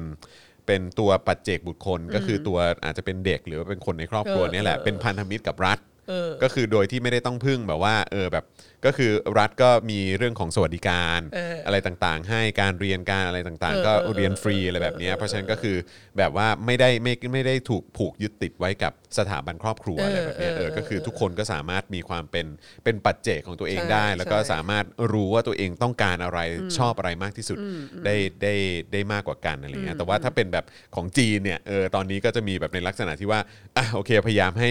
เอ่อสถาบันครอบครัวกับรัฐเนี่ยมาเป็นพันธมิตรกันเพื่อดูแลบัตรเอ่อปัจเจกคนนี้ในในครอบครัวอะไรเงี้ย แต่มันย้อนแย้งกันไหมมันเหมือนแบบว่า ครอบครัวกับรัฐมาเป็นพันธมิตรกันก็คือว่า รัฐก็ส่งเสริม บอกให้มีลูกสามคน แต่รัฐไม่เลี้ยงนะ อันนี้มันมันมันไม่มันไม่ใช่พันธมิตรนะมันคือ เออ รัฐผลักภาระ อ่า และรัฐผลัก โอเค ภาระในการแก้ปัญหาทุกอย่างให้กับ อ่า ให้กับประชาชนก็คือว่าอ่าเราเข้าสู่สังคมผู้สูงอายุเรามีปัญหาดังนั้นมึงรีบไปมีลูกเยอะๆเดี๋ยวนี้เลย อ่าอ่า จากที่แบบ 20 30 ปีที่ผ่านมาบังคับให้มีลูกได้คนเดียวบังคับทำแท้ง อ่า บังคับ อารมณ์แบบ ทำหมัน เอาเร็ว ย่งงี้ย มาช่วยเหลือรัฐ ยู่ดีๆ เร็ว อ่ะเร็วรีบมีลูกมาเดี๋ยวนี้ เออ สามคน แล้วนอกจากนี้นะ เออ กูก็จะไม่ให้สวัสดิการเลี้ยงแบบค่าเลี้ยงดูหรือว่า เออเออ หรือว่าพ่อแม่แก่เท่าชราก็จะไม่ช่วยด้วยนะ เออ ก็ช่วย ก็คือมึง วาม ต้องดูแล ก ตัวเอง ญญู กันเอง อะไรอย่างเงี้ยคือแบบ อ่าโอเค โอ้ย เออเออเนี่ยไง เหนื่อยไง ก็ถึงบอกว่าวันหลังคงต้องมีการนั่งคุยกันเอ่อแบบสี่พี่น้องนะฮะ เออ ต้องสี่พี่น้องนะครับ เพราะว่าไม่งั้นเดี๋ยวเอ่อจอห์นวินยูนี่จะเป็นแบบว่าเป็นคนกลางระหว่างแบบว่าทางอาจารย์วินัยและอาจารย์วัฒนานะฮะ คือเห็นใจเห็นใจอาจารย์วินัยหน่อยนะคะเพราะอาจารย์วินัยเนี่ยเป็นฝ่ายขวาคุณภาพคนเดียวในบ้านนี้นะอาจารย์วินัยก็จะโดนรุมตลอ เดี๋ยวจะโดนรุม เวลานะแล้วแบบว่าพี่น้องผู้หญิงนี่ก็มีความแบบอารวาสหนักม เกลียวกราดเกลียวกราด เกยวกราดนะ ส่วนเอ่อน้องชายคนเล็กก็จะนั่งพับเพียบอยู่ใน เอ มุม อ ห้อง คือคือ และรับฟังทุกคน คือปกติอ่ะเวลาที่เราปฏิสัมพันธ์กันในหมู่สี่พี่น้องเนี่ ค ย รับ พร้อมหน้ากันเนี่ย ครับ อาอาจารย์วินัยจะเงียบที่สุด อาจารย์วินัยก็จะไม่พูดอะไร แฮ่ๆๆ ครับ อะไรเงี้ ผม ยเพราะว่าแบบเพราะว่าพูดอะไรออกมาก็จะโดนอีพี่สาวน้องสาวกระโดดกัดหัวอะไร แหวะ เงี้ย ใส่ เอ เออ อ ครับผม นะฮะดังนั้นต้องบอกว่าคุณจรเนี่ยมีความสามารถมากที่ทำให้อาจารย์วินัยสามารถอ้าปากพูดอะไรออกมาได้เยอะแยะ นะก็พูดมาแบบคุณจรไม่ค่อยเห็นด้วยก็ ก็ ก็รักษาน้ำใจเออก็ค่ะต้องให้กำลังใจเขา แต่ว่ามีนี่ฮะมีคนบอกว่ารูปอาจารย์ตอนผมเปียนี่น่ารักมากนะฮะ โอ้มันเก่า ออ แก่โบราณมาก ครั ค่ะ บผม รูปนั้นตั้งแต่สมัยเรียนปริญญาตรีค่ะ อ่า ปี ครับผม ปีน่าจะปีสี่ใกล้ๆจะจบแล้วล่ะ อ่า ค่ะ ครับผม เราก็เรียนผมยาวเพราะไม่มีตังค์ตัดผมค่ะ เพราะอยู่ที่ต่างประเทศค่ะ เออ ก็ มันแพงนะ เออ นะครับ ค่ะ มีคนบอกให้เชิญอาจารย์กุ้ยมาเป็นกรรมการนะครับ โอ้โห นี่ เอออาจารย์โกวินก็เข้าข้างลูกสาว ไง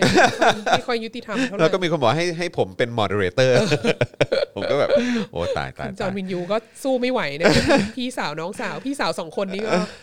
มีความอารวาสหนัก ค มา รับ ก ผมนะฮะ มีคนบอกว่าอย่าแกล้งอาจารย์วินัย ใช่ เออ เอาเขามาเดี๋ยวดิฉันจะโดนเอาตะกร้อข้อปากใส่อะไรอย่าง มีคเงี้ย นบอกว่าเซฟอาจารย์วินัยฮะ ถูกต้องเราต้องเห็นใจเขาแล้วก็มันนินทาเขารับหลังอย่างเงี้ย ครับผม เออ นะครับ อ้าว ยังคงเติมพลังเข้ามาได้อยู่นะครับนะฮะอาจารย์วาสนาเอ่อลั่นระฆังสั่นกระดิ่งกันหน่อยนะครับ ค่ะ นะฮะ เพราะว่าวันนี้วาสนาละว่าดก็จัดหนักนะครับ จัดหนักสุดๆเลยนะครับ นะฮะ แล้วก็เอ่อวันนี้เนี่ยก็ผมว่าน่าจะเป็นเอ่อเป็น เป็นวันที่คุณผู้ชมได้ได้เอ่อติดตามเนื้อหาของทาง Spoke Dark TV เยอะนะครับนะตั้งแต่เช้าแล้ว 8 โมงเนี่ยนะครับก็มีเอ่อมี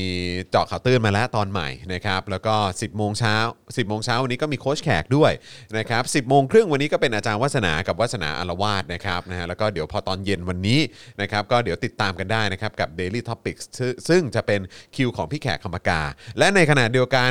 ไลฟ์คู่ขนานกันไปกับ Daily Topics เนี่ยก็จะเป็นเอ่อ Daily Topics ภาคสนามที่จะไปติดตามบรรยากาศการชุมนุมที่เอ่อบริเวณราชประสงค์ด้วย ราชประสงค์ นะครับนะฮะก็วันนี้ก็จะเป็นการชุมนุมนะของธรรมศาสตร์เอ่อเอ่อของของฝั่งธรรมศาสตร์นั่นเอง เอ๊ะคุณจอยวันนี้เรามีเกสด้วยไหมฮะ อ๋อใช่ แล้วก็ขอประชาสัมพันธ์เพิ่มว่าช่วงเอ่อ daily topics นะครับที่ที่เราจะไลฟ์กับพี่แขกเนี่ยนะครับก็จะมีการสัมภาษณ์นะครับแล้วก็พูดคุยนะฮะกับอาจารย์เอ่อเดี๋ยวผมขอเอาชื่อให้ชัวร์แล้วก็ชัดเจนก่อนนะครับปึ๊บปึ๊บอ่าเอ่ออาจารย์อั๋น อ่า อืมนะ ขอ ครั ง บ ธรรมศาสตร์ จาก อัน ธร นี้ รม มัน ศาสตร์เออ แบบว่าเขาเป็นรองเป็นผู้ช่วยเป็นผู้ช่วยอธิการ ฝ่าย นี้ป่ะ ฝ่ายกิจ ฝ่าย ฝ่ายกิจการนักศึกษา นักศึกษา อะไรประมาณ ที่ นี้ แบบ ใช่ไหม ว่า ฮะ ไป เป็น ไป ค ช่วย นที่ดูแลเรื่องของการ ปะนตัว รับเอ่อ เอ่อ ในการประกันตัวนักศึกษา ค่ะ หรือว่านักเคลื่อนไหว ค่ะ อะไรแบบนี้นะครับ ก็เดี๋ยววันนี้ก็จะมีการพูดคุยกับอาจารย์ด้วยนะครับ กับสถานการณ์ที่ผ่านมาเป็นอย่างไรนะครับ แล้วก็อาจารย์ต้องเจออะไรบ้าง ความหนักหน่วงที่นักศึกษาหรือว่าเอ่อเหล่าคนที่ออกมาเรียกร้องเอ่อประชาธิปไตยอะไรต่างๆเนี่ยต้องโดนเนี่ยต้องเจออะไรบ้างนะครับ ขั้นตอนหรือว่าความวุ่นวาย ความปวดหัวนะฮะของระบบกระบวนการยุติธรรมไทยเป็นอย่างไรนะครับ เดี๋ยววันนี้อาจารย์ก็จะมาพูดคุยกับเราด้วยนะครับเพราะฉะนั้นวันนี้คือแน่นๆครับ แน่นๆ แน่นๆ เออเป็วั ครับ ศุกร์ที่แน่นๆ นะครับ มาก นะฮะยังไงก็ฝากสนับสนุนพวกเราด้วยละกันนะครับเอ่อคุณมุกบอกว่าแต่น่าสงสารสุดเหมือนเป็นคุณจรเลยอะเอารางวัลน้อง ค่ะ คุณจอนทำงานหนักที่สุดเลย นะพวกเราทุกคน ไม่ครับ ผม เห็นด้ ผม วย ผมทำงานเบาครับ เพราะว่าคือผมก็เป็นคนโยนคำถามครับ นะฮะแล้วก็เอ่อพี่ๆนะฮะก็จะเป็นคนแบบว่าใส่ข้อมูล ซึ่งก็เป็นสิ่งที่พวกพี่ๆเขาก็เอ่อเรียนรู้ตลอดระยะเวลาหลายทศวรรษที่ผ่านมานะครับ แต่คุณคุณจอนเขาต้องสามารถจริงนะ เพราะว่าเขาสามารถคุยทั้งกับอาจารย์วินัยได้ แล้วเขาก็สามารถคุยกับทั้งคุณแขกคำพกา ได้ มันเป็นแบบอะไร ครับ ที่ ก็ต้อง ต่างกันมากอะ เอ่อขอขอความเห็นใจคุณผู้ชมด้วยนะฮะ ค่ะ เอาต้อนรับคุณเอ่อคริสกาหรือเปล่าเออนะครับเป็น YouTube Member ใหม่ของเราด้วยนะครับ ใช่ ว่าแต่วันนี้ ค่ะ อาจารย์มีแต่ต้องสอนอีกไหม อ๋อบ่ายบ่าย บ่ายมีสอนใช่ไหมครับ ยกับเอ่อนิสิตปอโทค่ะ โอเคนะครับนะเพราะฉะนั้นก็เดี๋ยวบ่ายนี้อาจารย์ก็ต้องไปเตรียมตัวนะครับ ใช่ เอ่อพูดคุยกับเอ่อนักศึกษานะครับนะที่เดี๋ยวจะมาคุยกับอาจารย์ด้วย แล้วก็ช่วงนี้อาจารย์ก็โอ้โหสอนออนไลน์กัน สอนออนไลน์ หนักหน่วงเลยใช่ไหม สะบันหันแหลกมาก เออ ค่ะ แล้วก็ อ๋อ เดี๋ยวเราต้องไปดูด้วยว่ายังมีเค้กโยเกิร์ตเหลืออยู่ อ่ะ ถูกต้องครับถูกต้องนะครับนะอ่ะโอเคนะครับก็เดี๋ยวเราจะ